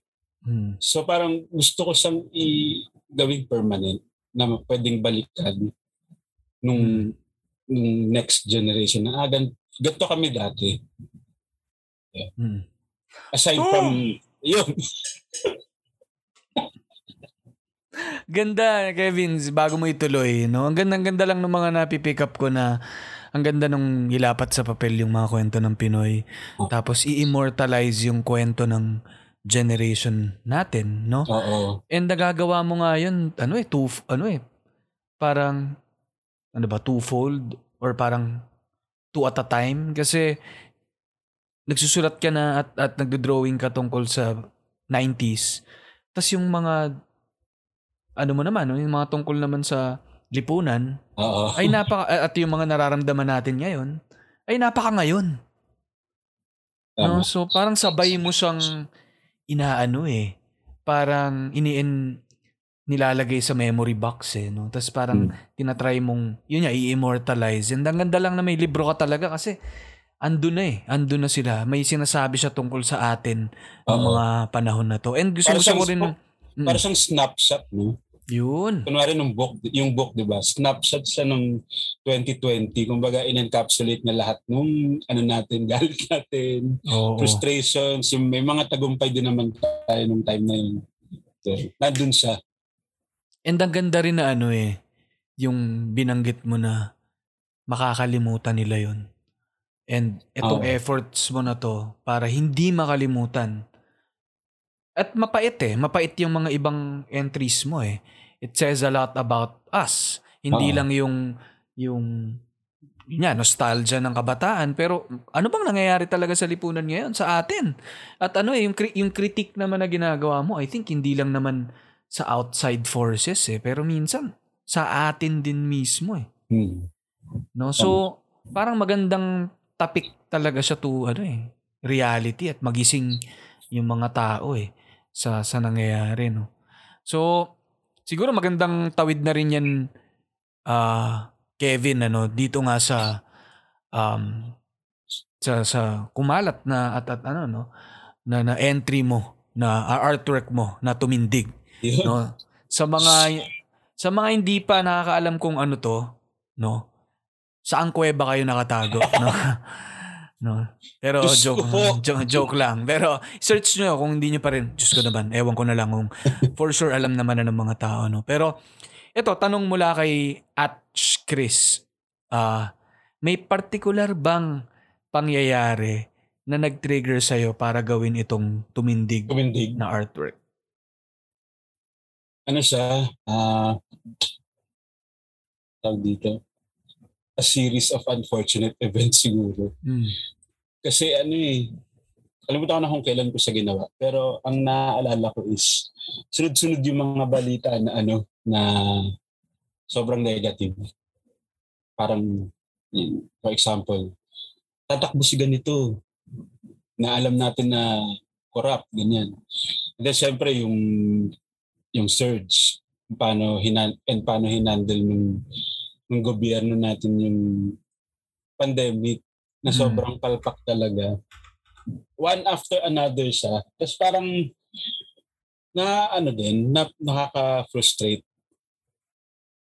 Tapos makikita mo yung ibang mga post na parang oh, party-party, ganyan, party tayo sa ganito kahit walang, ano, kahit Mm. walang mask and all. So napaka out of touch. And Mm. eh, di ba, alam niyo naman, since last year, palagi akong nagko-call out sa government na ganito, ganito, ganito yung Mm. ginagawa niyo. So parang walang nakikinig. So kaya ako ginawa yung yung artwork na tumindig. Parang ina ano lang yung ganun din, snapshot din siya nung, nung nararamdaman ko nung time na yun. Kasi parang ang, ang lonely ng feeling. Pag ikaw lang mag-isa yung lumalaban. Eh, if you look at the local uh, comic industry, sino-sino lang ba yung very vocal sa gobyerno? Mabibilang mo lang sa sa kamay eh. Yun. Kaya ako siya ginawa. Parang ano siya, I'm shouting at the void. Na, Mm. eh, na ano, kahit na walang nag walang nakikinig, ito, ito pa rin yung stand ko. Hindi pa rin ako mag-wave. Ano ba, nung ginagawa mo ba siya, may ibang pakiramdam ka na sa kanya na magiging iba to? Ah, From- wala, wala. Parang parehas lang to. Ah, At ito Just naman like- ang ginagawa ko eh. Ganito Oo. rin ang lalabas dito. It's more of the same. Siguro, trend-wise, katulad lang din ng ibang mga nag mga nag-trend, katulad nung sa takot and coping. Ang hindi ko ina-expect sa kanya yung may magjo-join, bigla siyang magiging movement. Mm. Ano nga ba? Anong nangyari ba, Kevin? Para dun sa mga siguro, iba nadat na na nila tong tumindig, nasa kalat na siya sa media. Pero ano yung nangyari nung nung nung pinost mo yon papunta sa ano nang mga nangyari sumunod hanggang sa kumalat siya? Nung, nung pinost ko yun, edi, ano, madami namang nag-share ng original na post. So, okay na. Akala ko, okay, that's it. Next, ano na, move on na tayo sa next topic. Tapos biglang nung, the, hindi the next day, parang nag-ano pa siya, nag-subside pa siya. And then, nung isang araw pa, yung isang artist na si Kapitan Tambay, actually friend ko yun. Mm. Ano siya, animator din siya. Siguro he felt na ano, parang okay to ah, lagyan ko din ng sarili kong version na sige, sasabihin kita. Gumawa siyang artwork na with his avatar doon, naka-add. Tapos, edi nakita ko yun, pinost niya yun sa Twitter. Tapos sabi ko, oh, ang galing oh. Yun lang, ganun lang yung reaction ko parang, ah, ang galing ah. So niretweet ko, ayun na. Doon na sumabog. Mm. Nagsunod Parang na. May gumaya sa kanya. And ano to ah, by the minute, Mm. yun yung nakakagulat doon. Parang ting ting ting ting. Gumano na lahat ng ano, notification. Mm. Anong tumatakbo sa isip mo nung mga panahon na yun? Na parang ako si Tunughawi Severino ah. Napansin ko lang. pero, pero, nung mga panahon iyon, anong tumatakbo sa isip mo? Hindi, pero, pero, yun talaga, yun talaga. sorry, sorry. Ano eh, umi-intense kasi. Investigative eh. journalist. Investigative journalism tayo, syempre. Pero, ano, anong, anong, pero anong tumatakbo nga sa isip mo? no? Nung yun, by the minute, kumakalat na to. Ano Parang siya? nagki-creep in ba sa ano mo? Sa, Ang Dibdib ano, ang surreal nung feeling kasi well, hindi ko nga siya in-expect. And ano ba to? Ganun pala yun kapag ka nag-viral yung actual na nag-viral yung yung post mo. Nakakabasa. Parang shit, saan pupunta to? Alam mo yung Mm. Hindi mo siya mako, hindi mo na siya ma-contain. Tapos pag pag sinek ko yung FB, ganun din. Hala, nag ano na, nag flood parang mga zombie. mm, Nagchitayuan na. mm, Nung, nung ano, nung, nung mga, nung first few hours, hindi ko alam actually yung mararamdaman ko kung dapat ba akong matuwa o ano ba to? Kasi hindi mo din alam with the internet kung saan papunta. Minsan, magte-trend ka for the wrong reasons. alam mo yung ganun? Mm, mm. Parang, sus, ano naman tong... Ano, Oo. Anong ano? Anong mismong ginagawa mo ng mga oras na yun habang kumakalat siya? Nagkakape ka ba? Nag-animate ka? Hindi, curious lang ako. Ano, a- a- asan ka nun? Anong ginagawa mo? I think nag-work ako nun. Tapos nasa, nasa window lang yung, Hmm. yung Tama, Twitter. oo. Tama ba na ano, nung may gumawang isa, tapos may mga gumawa ng sumunod-sunod, sunod-sunod, parang naging key rin ata yung role ni Rob Cham dito eh. Nung Oo, gumawa. tama. Siya yung first five ata. Mm-mm. Siya and then si Julian. Mm-mm. Yun yung mga nauna eh. Tapos ano, siya, siya ata yung gumawa nung Yung generic. Oo, template. template. Oo, tama. So, shout out kay Rob Cham. Kay Rob Cham, oo. Binayaran niya ako para ano eh. Actually, si Rob Cham, ano na yan, bihasa na yan sa mga pa-viral na ganyan. Grabe siya sa ganyan, ano? Di ba siya rin yung... Meron siyang green thumb, kumbaga. Oo eh. Di ba meron siya nung, ano, ah, yung sigaw Darna ba? Ano yan? Oo, siya nagpauso nun. Mm-mm. Pauso talaga to si Rob Cham. Oo, pauso talaga yan. Kaya nakakainis din yan minsan. Pauso, pauso lang din yan eh. Uy, pero si Rob, sana maka-interview rin dito. For sure, marami ring mapupulot ang ating listeners kay Rob. Pero ang galing niya dyan, and tingin ko talaga malaking factor yung ginawa niya na yun para mas lumapit sa mga hindi naman talaga artist. Ah, nakakatuwa, nakakatuwa nga Kevin kasi even mga hindi talaga artist, nag-e-effort lagyan Oo. ng ano, i- ilag- Nagpapagawa sila ng mga avatars nila. Mm. Mm, galing ano. Anong tingin mo ano? Anong tingin mong factors kung bakit nag-resonate siya? Kasi ano eh, no, bakit ito? Ba't ito in particular? Kung tingin mo naman, marami ka na ring ibang ginawang may ganong sentiment. Meron ka na nga bang ginawang may ganong sentiment o naiiba ba talaga to? Naiiba to eh. Mm. Yung sentiment pareho, pero yung execution siguro, ito iba eh. And I think tumiming lang din siya. Siguro nag-sync lang, nag-sync lang ako with a lot of people nung time na yun. Siguro nabasa din nila yung mga nabasa ko na, na news. Mm. Na parang nakakapagod din. Mm. And nakakapagod din makipag-argue with the trolls. Mm. And, And, well, mm. DDS din. Oo, ano. And ako nga, Kevin, ano eh, feeling ko medyo natumbok mo kanina na ano eh, yung sinasabi mong nakakapagod din mag-isa.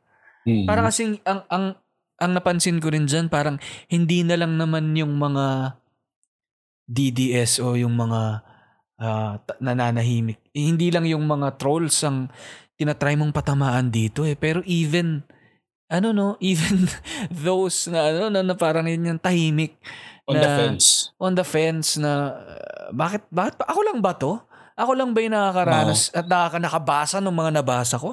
Ako lang ba yung nandito? May ganun Tama, siyang yan, feeling. yan, actually, yan yung, Hmm. yan, yan yung tumatak sa isip ko. Para, para akong nasa ibang, ano, dimension. Kasi parang ako lang yung nag-iingay dito. Oo, ba't ganun? So may konting pasaring na rin sa ano eh, no? Sa mga tao sa paligid mo. Oo. Na, guys, ano ba? Parang ikaw siguro yung vice president sa classroom eh. guys, ano ba? Konti respet, respeto naman oh. Maluluha-luha pa, no? Oo. Guys, Ay, hindi, hindi, hindi. Ano ako, kumbaga sa classroom, ako yung nasa row 4. Ako yung kumakain. Kumakain panakaw. Uh, pero grabe, grabe nga yung itong naging ano no. Mas matatawag mo ba siya Kevin na ano na movement na talaga itong tumindig? Hindi ko alam actually. Kasi meron akong mga nababasa na parang hindi naman talaga sa actual na movement. It's more of a trend. Ayoko yung i-claim na ano, ayoko mag-label ng, ng ganun in a way. Mm. Kasi parang ang dating, ayoko mag, maging dating na nag-a-assume ako na ano, na it's bigger than what it is. Yeah. 'Di ba? Mm. Sa tingin mo ano ba? sa tingin mo saan po papunta tong itong tumindig, no? And ikaw ba may active active ka bang nag-iisip? May may active ka bang plans to to moving forward?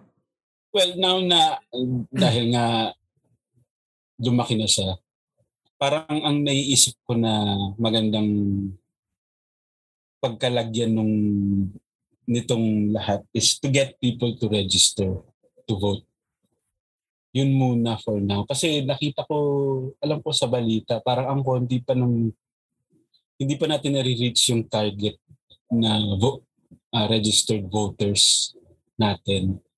And ano din ah, nakakatuwa din kasi mukhang nag-work. Mukhang Hmm. nag-work naman yung yung goal ko na yun.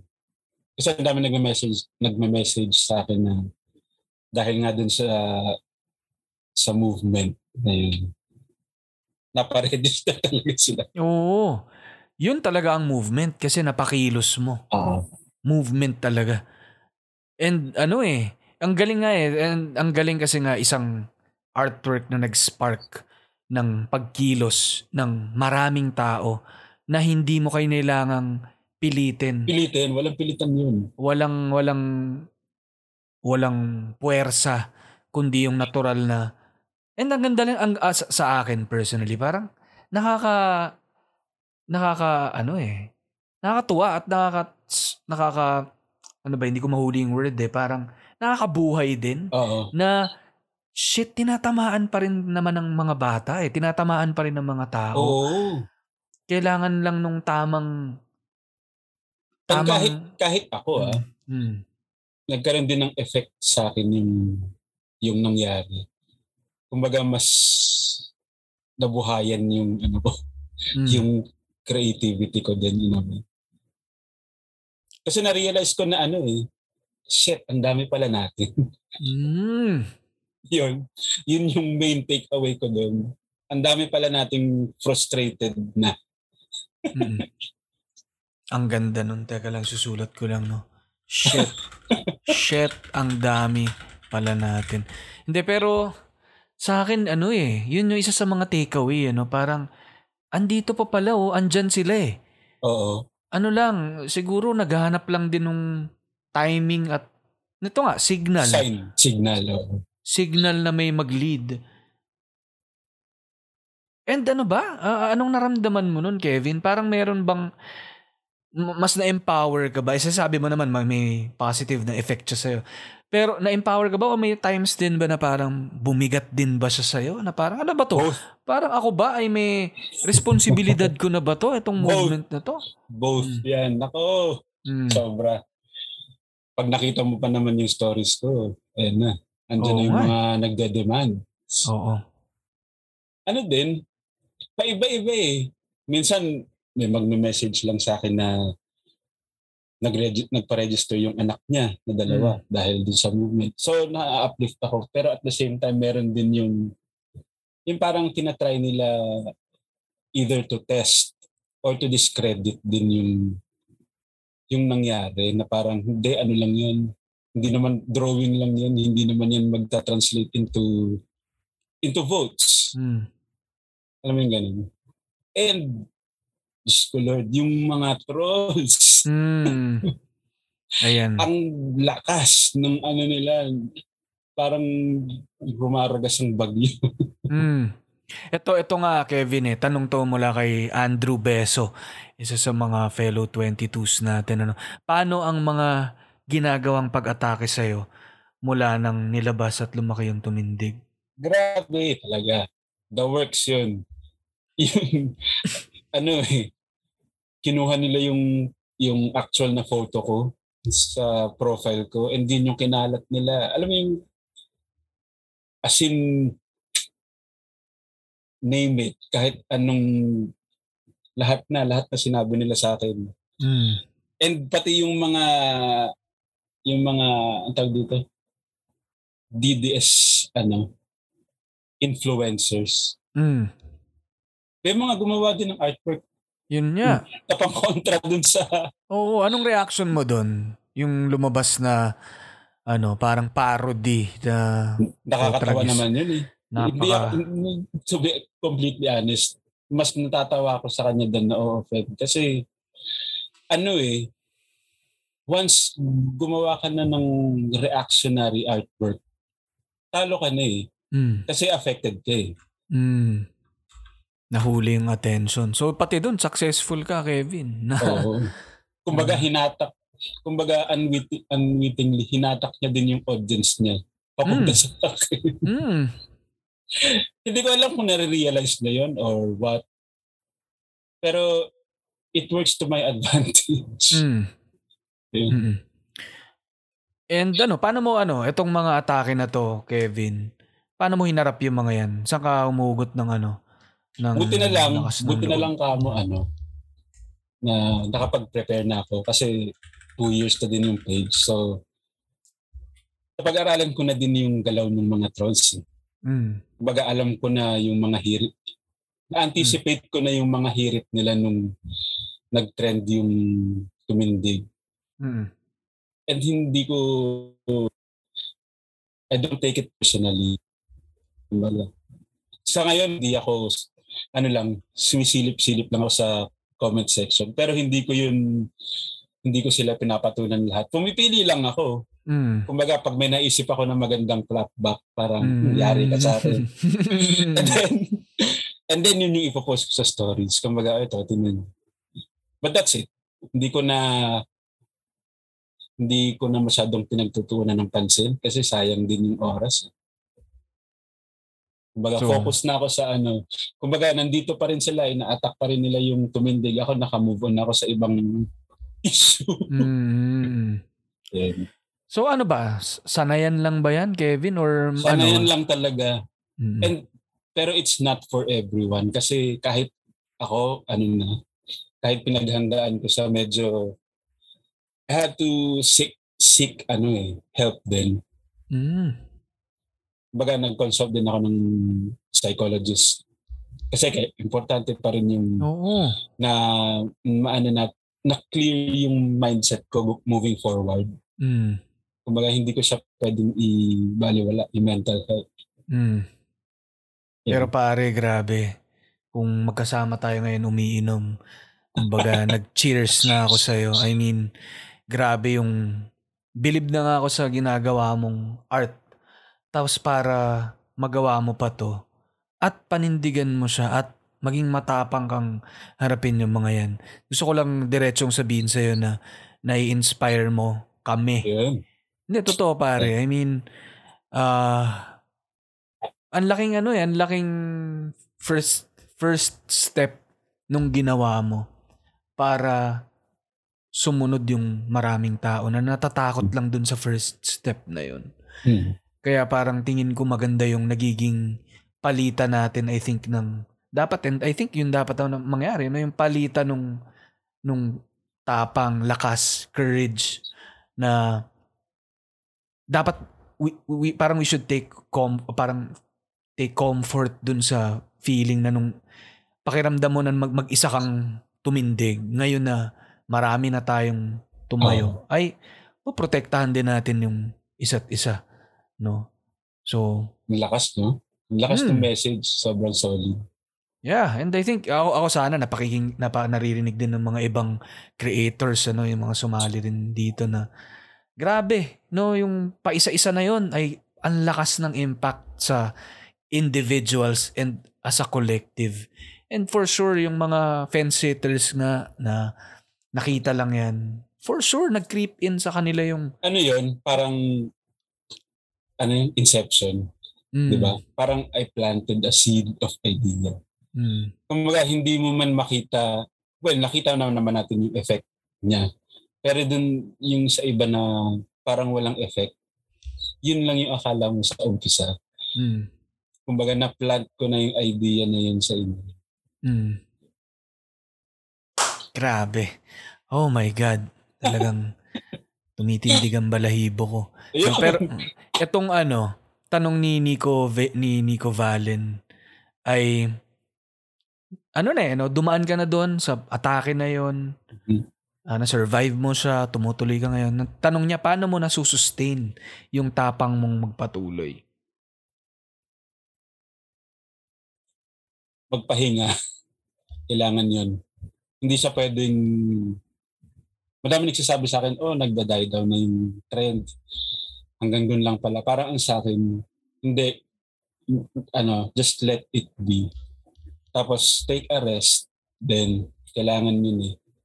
Kasi mas mababurn out ka kapag ka pinilit mong isus sustain. So, yun. Saka ano eh, kapag masyado kang ang conscious na ikaw yung nagtutulak, parang, teka, hindi naman to tungkol lang sa akin ah. Yun actually, yun din yung gusto kong i ano sa sa mga tao na hindi it, hindi dapat ako yung focus ng nung what happened, ng movement.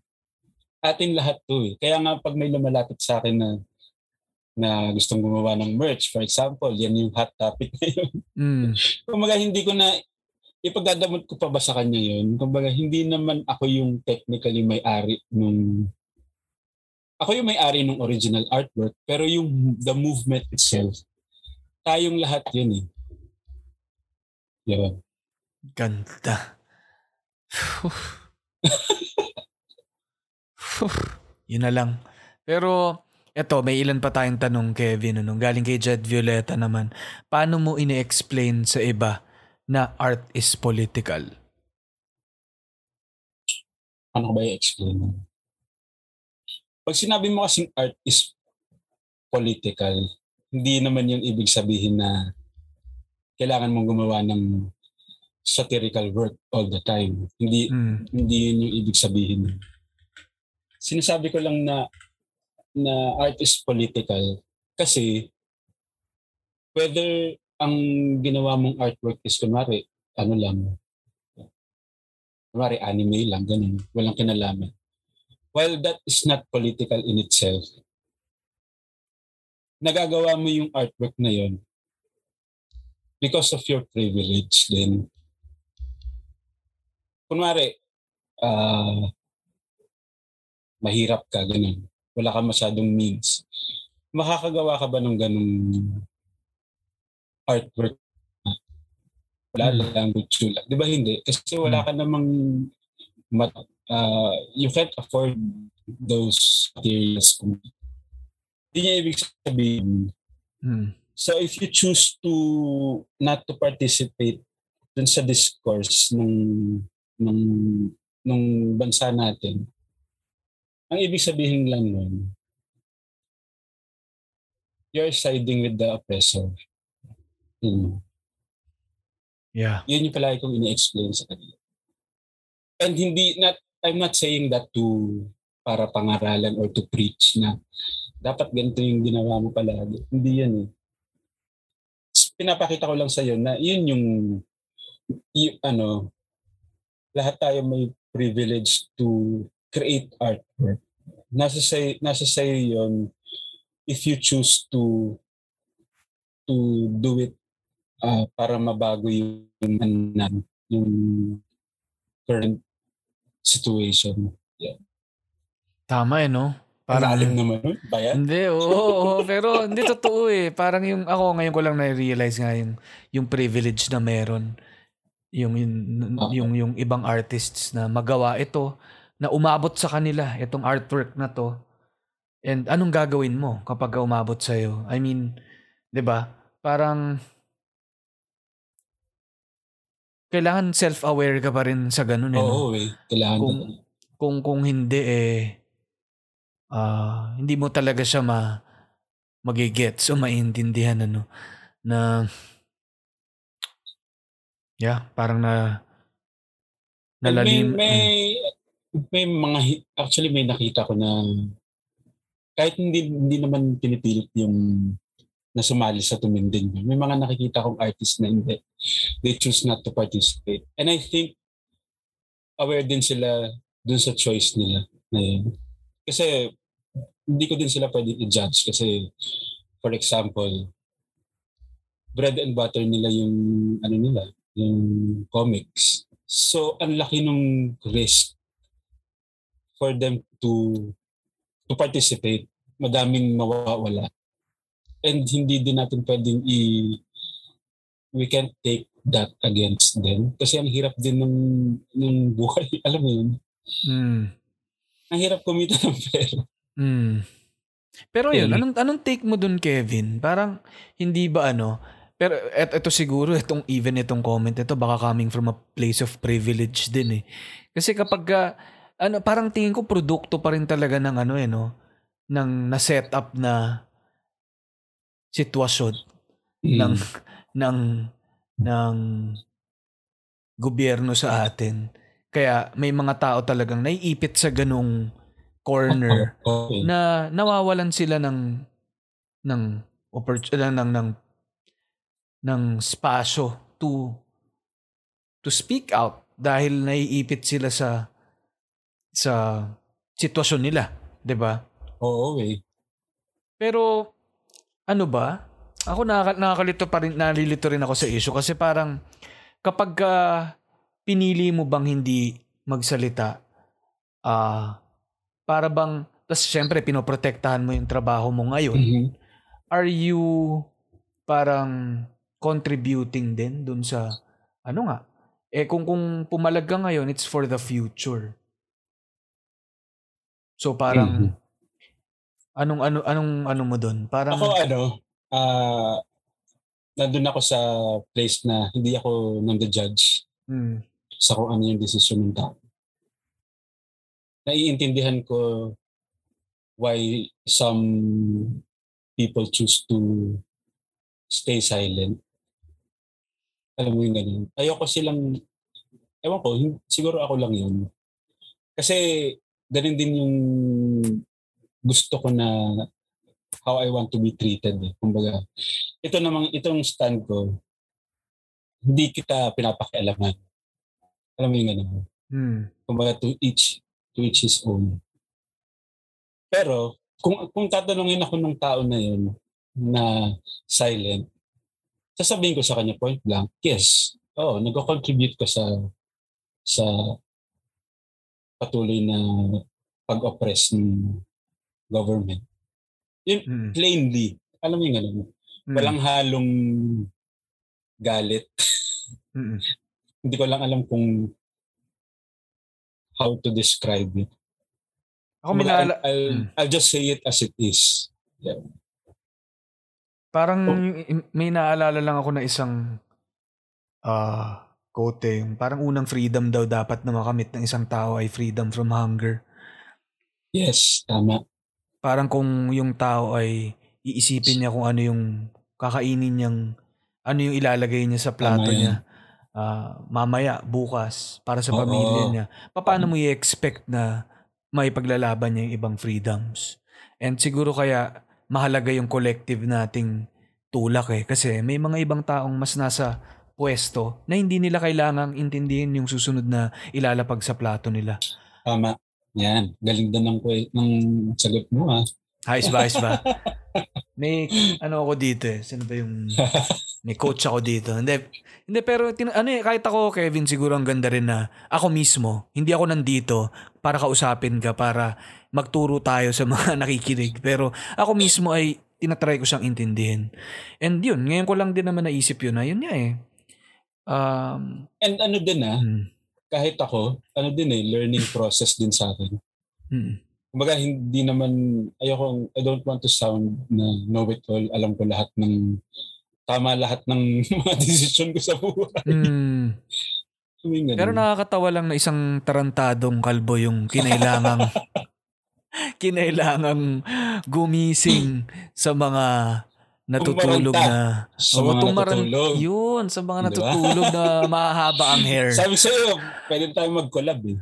Oo nga. Uy, grabe naman yung tawid natin doon, Kevin. Grabe ka naman. Ano, sige. Pero siguro ito, um, by the time na i-release natin tong episode, na nailabas na yung niluto nga nating collaboration Yun. ah, with Linya Linya. Yun eh, grabe, Baka boom! nag-aabang nun eh. Dami na nag- silang mag-add to cart eh. Yun nga Kevin, ano bang ano, ano bang storya nitong naging ah, collaboration natin? Ah, yeah, ikaw, paano ba? Paano bang umabot dito? Ano ba? Paano nga ba tayo nagkakilala? Balik natin Di doon. ba si Rob ang may kasalanan na dun lahat? Oo. Di ba? Pero pa, Tama. oo.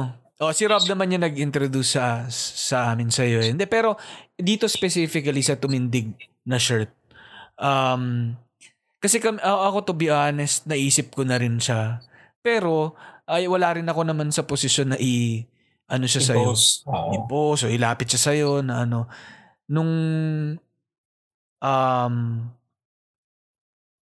nung nagsabi ka rin sa akin na parang naiisip mo yung linya-linya dahil ang Mm. daming, ang daming lumalapit. Ako, Feeling ko talaga. kasi perfect Mm. perfect yung linya-linya for it. Kasi mas ma malaki yung reach mo eh. Mm. Yeah, and ako, ako lang, natuwa lang ako na una, na, na yun niya, na mabigyan ng, ano, ng, ng karangalan na kami yung bumitbit niyan. Kasi hindi, totoo. Kasi, ano eh, I mean, eh, anyone can do it naman. Pero kami, para kami yung magbitbit, ano rin yun, alam kong nagtiwala ka rin sa amin. Oo. And and uh, gusto kong ibalik din yun ng yung tiwala na yun. And siguro ano eh tingin ko nga hindi na kailangan ng mahabang usapan eh. Parang ah shit Nagkasundo masyadong na eh. masyadong ano to, masyadong alam na. Parang No, masyadong alam- connected alam na na, this. to. Alam na this para ituloy. And yun lang, gusto ko lang sabihin na kami sa linya-linya yung team namin, sobrang proud namin dito. And to be honest, nung kinausap ko yung team at nilapit namin ni, ni Jim sa buong creatives team ito, medyo naiiyak talaga ako na collectively ay parang tumindig din itong mga to, no? Para sabihin na, kasi gusto namin mag-decide as a team eh Oo. na ano, kapag papasok kami dito, papasok yung linya-linya dito, gusto namin lahat tayo kasama dito. And sila mismo nagsabi na unanimous na ano na na game. Nice. So ang saya, ang saya ang ano lang, nakakabuhay talaga kasi lalo mga batang artists din to eh. Oo. No, yung mga kasama namin si Ang galing ng ano, Mm. no, ng energy ng tumindig. Napaka-positive. Ng yeah. Mm. Wala siyang ano. Gusto pag nakikita ko yung may mga nagpo-post kunwari ng version nila ng, ng artwork, nakakatuwa. Mm. Nakaka-uplift. Mm. Yeah, and ano nga eh, parang may part na hindi na ma- ano eh, hindi na hindi na dapat mahabang usapan to. Parang gets nyo na yan. Parang ganun. May pagka ganun na parang natural kang madodraw doon dahil naiintindihan mo siya. Hmm. Oo. Hindi to dahil trend lang na, ay, sila rin eh. Ah, Pero, pero, ah, shit, oo nga. Nandito na pala yun sa loob ko noon pa. Kinailangan lang niyang mag-spark at ah, tumayo. Hindi yun. Ito, itong, hindi rin itong episode na to para magtinda kami ng t-shirt, ano. Pero, pero, ako lang, proud lang ako na itong, magagaw, eh, itong gagawin nating shirts ay yung proceeds nito ay mapupunta sa mga select na organizations na may Yun. may ma- magandang pwesto sa puso namin ano. So yung kay Panalo. yung kay Kevin, ano yung pinili mo Kevin na group? Wait, teka lang. Medyo nakakalito ah. Ano ba pinili ko for you? Yung ano, Patimias? hindi yung Pawa. Ah, Philippine Animation Workers. Yun. Association. Association. Mm-mm. Sorry, medyo sa baba ko. Kasi Okay. Ibig, kong... ibig sabihin marami kang ano uh, and uh, very commendable na naman. So itong mga pinanggalingan nitong movement na may Yung PAWA is for ano eh, protection of uh, animators. not just animators, uh, mga artists na nag-work sa animation industry din. Like uh, compositors, the works, layout artist, background artists. Kasi yung animator, part lang siya eh, nung nung animation industry. Mm. Yun, yung sa linya-linya naman, may napili na rin kami Kevin and I think merong pwesto rin to sa sa puso mo yung AHA Learning Center Yun! na matagal na rin sinusuportahan ng linya-linya. Um, plus yung Community Pantry PH ni ni Patreng noon. Ah ano rin, ah, nakausap ko na rin pareho sila no si Jayton at saka si Patreng. So itong tatlo yung matutulungan natin dito. And Grabe. siguro, ano eh, ito, ito, matutulungan natin tong mga organizations na to. Pero, ano rin talaga, statement din talaga to. Ito talaga ang statement shirt. na, na, Literal ah, eh. nasa dibdib mo na yan, pero gusto mo ring bitbitin yan. Kasi, yun din ang power at totoo lang. Ano, may power din tong t-shirt eh. Kasi hindi mo, inire-represent niya kung ano yung nararamdaman mo. At the same time, walking billboard ka na makita ng mga tao sa paligid. Kung ano Ano yung... na-announce mo sa Hmm. sa lahat na ito ito yung stand ko. Yun. Yeah, and with, without shoving it, di ba?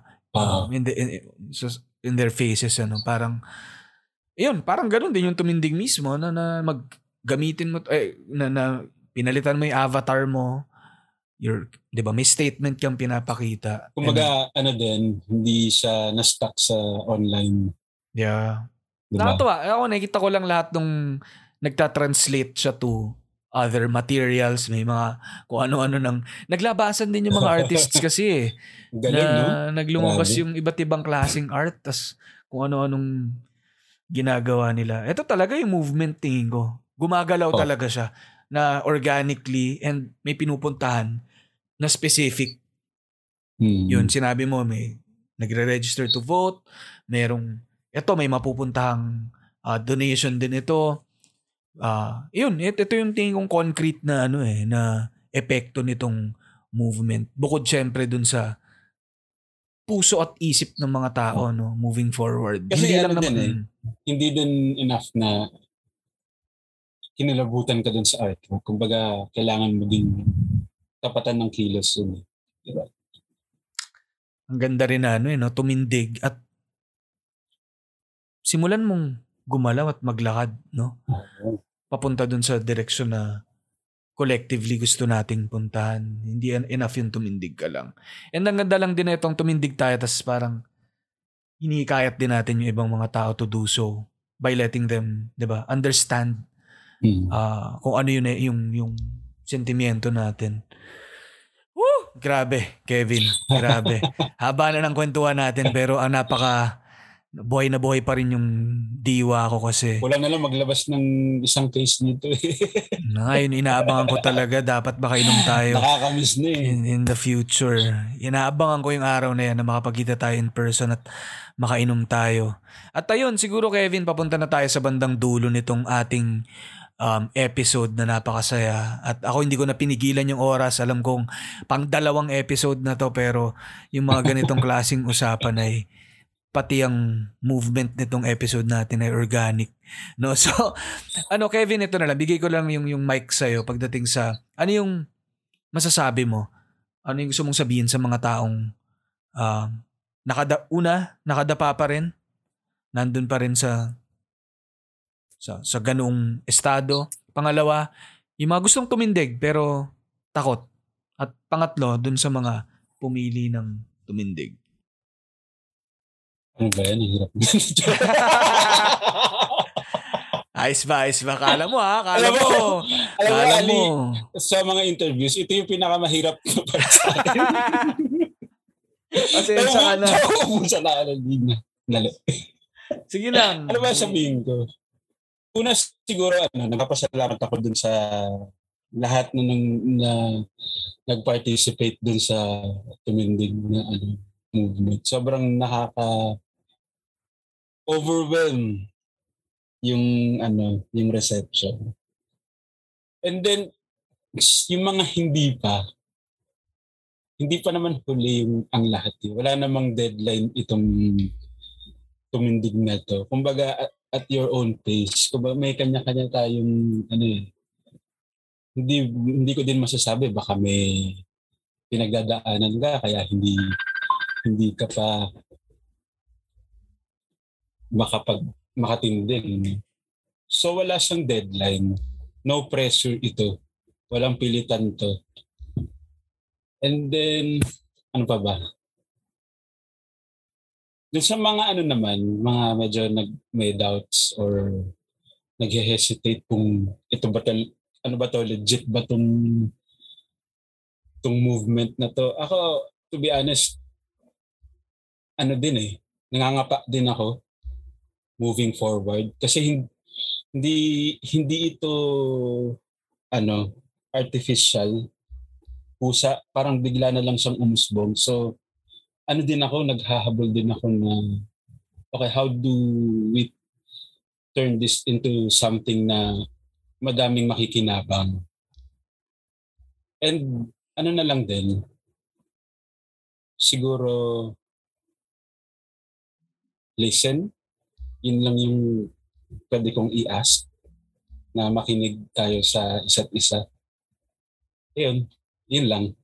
Grabe. Woo! Listen up, yo. Mak mak mak- makinig. And then, siguro sinasabi niya, ang ganda lang sinabi ni Kevin na walang deadline in your pace. Sabi nga niya. No, pero in your pace, no. Pero siguro ang merong deadline ay yung registration ayun. for, for voting ano. And yun Yun, yung naman, yun, yun pala. Oo, Yun yun ang may deadline. mo. Oo.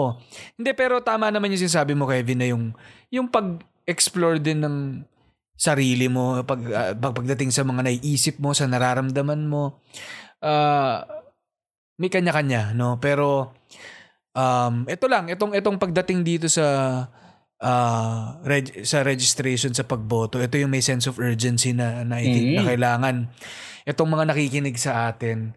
Kung Ah, ang gusto rin siguro natin sabihin, Kevin, sa mga nakikinig na hindi pa nakaregister, hindi namin sasabihin mahiya naman kayo. No? Ang sabihin namin ay, huwag ka mahiya kung hindi pa. Pero, simulan mo ng mag-isip ngayon para ma- mas, mas maganda na maintindihan mo kung bakit mahalagang mag-register at bumoto at kumilos. Kesa, di ba, narinig mo lang sa iba or sabay ka lang sa uso. Kailangan maintindihan mo eh. Na, na- katulad nung sinasabi namin ni Kevin na kailangan may lalim, may hugot, may pinanghugutan kang malalim. Even dito sa pagboto, ganun eh. Kailangan alam mo kung ba't ka bumoboto para Dapat alam, alam mo. mo what's at stake. Wa- oo, Lalo ano, na ngayon kasi, nako po. Oo, kaya hindi namin to sinasabi para lang sundin mo kami. Pero kailangan maintindihan mo na bahagi ka nito. Bahagi ka ng isang malaking collective na bahagi ka ng bansa na apektado ka dito kahit, kahit gaano ka ka-privileged. Ano. Ah, at yan kung privileged ka at isipin mo yung boto mo yung makaka-apekto sa iba. No, so, yun. Yun siguro yung isang malaking ask namin. Simulan nyo lang pag-isipan para um, at doon naman sa mga nakaregister na yun, bumoto tayo. Bumoto tayo ng tama. At ah, marami pa tayong nakakabuhay itong tumindig na movement. No, pero tama si Kevin na hindi enough na tumindig lang at ah, nag-share tayo, nag-avatar tayo nito, o may t-shirt ka ng ganito. Nandun pa rin siya sa concrete actions pagkatapos. At Tama. at hindi siya magagawa ng isang tao kundi ng isang collective. At kaya naman gumana tong movement na to dahil doon. So, sana tuloy magtuloy pa. At for sure no, may isang may isang nakikinig ngayon Kevin na potentially yung susunod na tumindig na tuloy-tuloy dapat na may mga ganitong pockets of movement ano ay manggagaling sa mga ah, ibang tao rin Ah, sa mga Oo. bata ah, lalo no so yun register to vote and uh, uh, speaking of bata Ganda ng segue. Oh. Yung isang project namin, yung Paddy Rock, at sasabihin ko na dito, ilan lang. Million, mil- million, million lang naman tayong nakikinig dito, Kevin. Tayo-tayo lang naman eh. No, si Kevin ay kasama namin dun sa Paddy Rock. No, si Kevin yung Yahoo! nag-animate. No, su- surprise, surprise. No, so sana kayong mga nakikinig. tanda- no? Oo, 'di ba? 'Di ba? Dapat pala. Tarantadong rock. Yun. Yun, dapat pala, no? Alam mo, Kevin, hindi, ta- hindi magtatagal na mapupunta sa TikTok yung Paddy Rock, ano? For Oo. sure. Bagay na bagay yun doon. Oo, tas Spotify. Sa ngayon, guys, sana bisitahin nyo yung um, ah, YouTube channel ng Paddy Rock. No? Type, type nyo lang Paddy Rock o kaya bit.ly slash Paddy Rock. Um, ah, yung, yung, ano na to, no yung yung project na to ay very special din sa amin. Especially for Jim and Sab na talagang nag and kay Vito and kay Pancho na nag nagsimula nito. No ito yung newest music channel namin natin for kids. Ah, para sa mga parents sa titos titas ninongs ninangs no? Para to sa mga inaanak nyo at mga pamangkin para naman na sama-sama kayong ano no? Matuto magsaya no? So it's ano 100% Pinoy made na Boom. fun educational um promotes inclusivity at meron pang in different languages including sign language. Oh, Grabe. Grabe. Kaya ang gusto ko lang sabihin Kevin, kabahan na kayo, kabahan ka na. Coco Martin. Ayaw mo pa sabihin title. Baka ipatanggal tayo eh. Kabahan ka na, Coco Martin. Nandito ng Padirak. Yan. Astig so. Mas astig to. Tsaka mas long lasting pa to sa probinsyano. Ayun. And syempre, i-check out nyo yung ano, yung linya-linya.ph nga para dun kung gusto nyong kumuha nung tumindig shirt at marami tayong matutulungan dyan at may influensya ang mga kapwa natin kabataan. So yun, yun lang naman at ah, gusto ko lang magpasalamat kay Kevin. Alam kong precious ang oras niya at nakadagdag pa ako dun sa 13 hours niyang gising. So Grabe ngayon ka. ay 14.5 for ano na siya 15 hours na siyang gising. Naka kinain pa natin. So mag-sorry kayo kay Kevin guys ha. And ano, Ayun, mag-subscribe kayo sa Linya Linya Show. Tag nyo kami ni Kevin kung nakikinig kayo nito at i-post nyo to. Yun, Kevin, ikaw, meron ka bang gustong i- i- i-promote or i- sabihin sa mga millions and millions nating listeners? Ano ba? Okay. Follow nyo lang ako sa Facebook, Twitter, and IG, TikTok. Soon. Yun! Tarantadong TikTok. And guys, yung book ni Kevin, available na ulit ngayon. Tama ba, Kevin? Tama, tama. Medyo Available na. out of na. stock siya eh. Oo, naglabas ulit ngayon. Saan mabibili yan, Kevin? Sa Shopee and Lazada. Shopee and Lazada. Meron akong And kopya nun. Ah. And Comiket. Ah, sobrang ganda ng libro. Talagang bibit-biting ko to Yun, no? para ipapirma kay Kevin kapag nag-inuman na kami. Tapos, abangan nila, Kevin. Meron ka pa bang... Hmm? Meron ka pa bang parating na pasabog? ano yan? Teka, timbran mo muna ako. Meron ba silang aabangang ibang... Book 2. Yan, naka! Oh my God. Oh my God. May book 2. Okay. May, may ano na ba? May petsa ka na ba? Oh my God. This Sakto. August, sinahabol ko na. Yun. Medyo, ano, nahabol ko na yung deadline. Oo. Kaya mo yan, Kevin. And ano, susuportahan ano ka eh, namin dyan. ah, yung book 2, kaya ko siya kailangang i-release na kasi hindi kasya yung sa isang book ang isang taon. Mm-mm. So ano to, parang half, first half ng 2021, Yun. ng book 2. Yun. Tapos magbaka-book 3 pa ng second half. Yun. Grabe. Oh, grabe naman yan. Yun. So, yun. Akala ko na- sinasabi mo pasabog yung isa pa. Ah, oh, may iba pa. May iba pang mga pasabog na parating. Marami pa. May rap song pa kaming gagawin. Yan. Ayun. Sama natin si Kevin ulit. So, yun Kevin, gusto ko lang magpasalamat from the Linya Linya Show. Sobrang proud Ayun. kami na nakakasama ka namin, nakakatrabaho ka namin. Isang karangalan. Salamat sa inspiration mo. And yun, sa mga nakikinig, no, sana maging ano, no? Labas natin ang creativity natin at gamitin sa sa mga bagay na mahalaga at makabuluhan. Tama. Yun lang. Yun. Thank you guys at ingat kayo. At hanggang sa susunod na episode ng The Linya Linya Show. Thank you, Kevin. Bye! Salamat! Bye! Sa kondo, sa FX, sa kanto Walang pinipili, basta pili-pilipino Listen, listen up, yo The Linya Linya Show Humahalik sa'yo, chick, parang bagno, sa che c'è sto guardo, guarda pili pili, questa pili pili pino.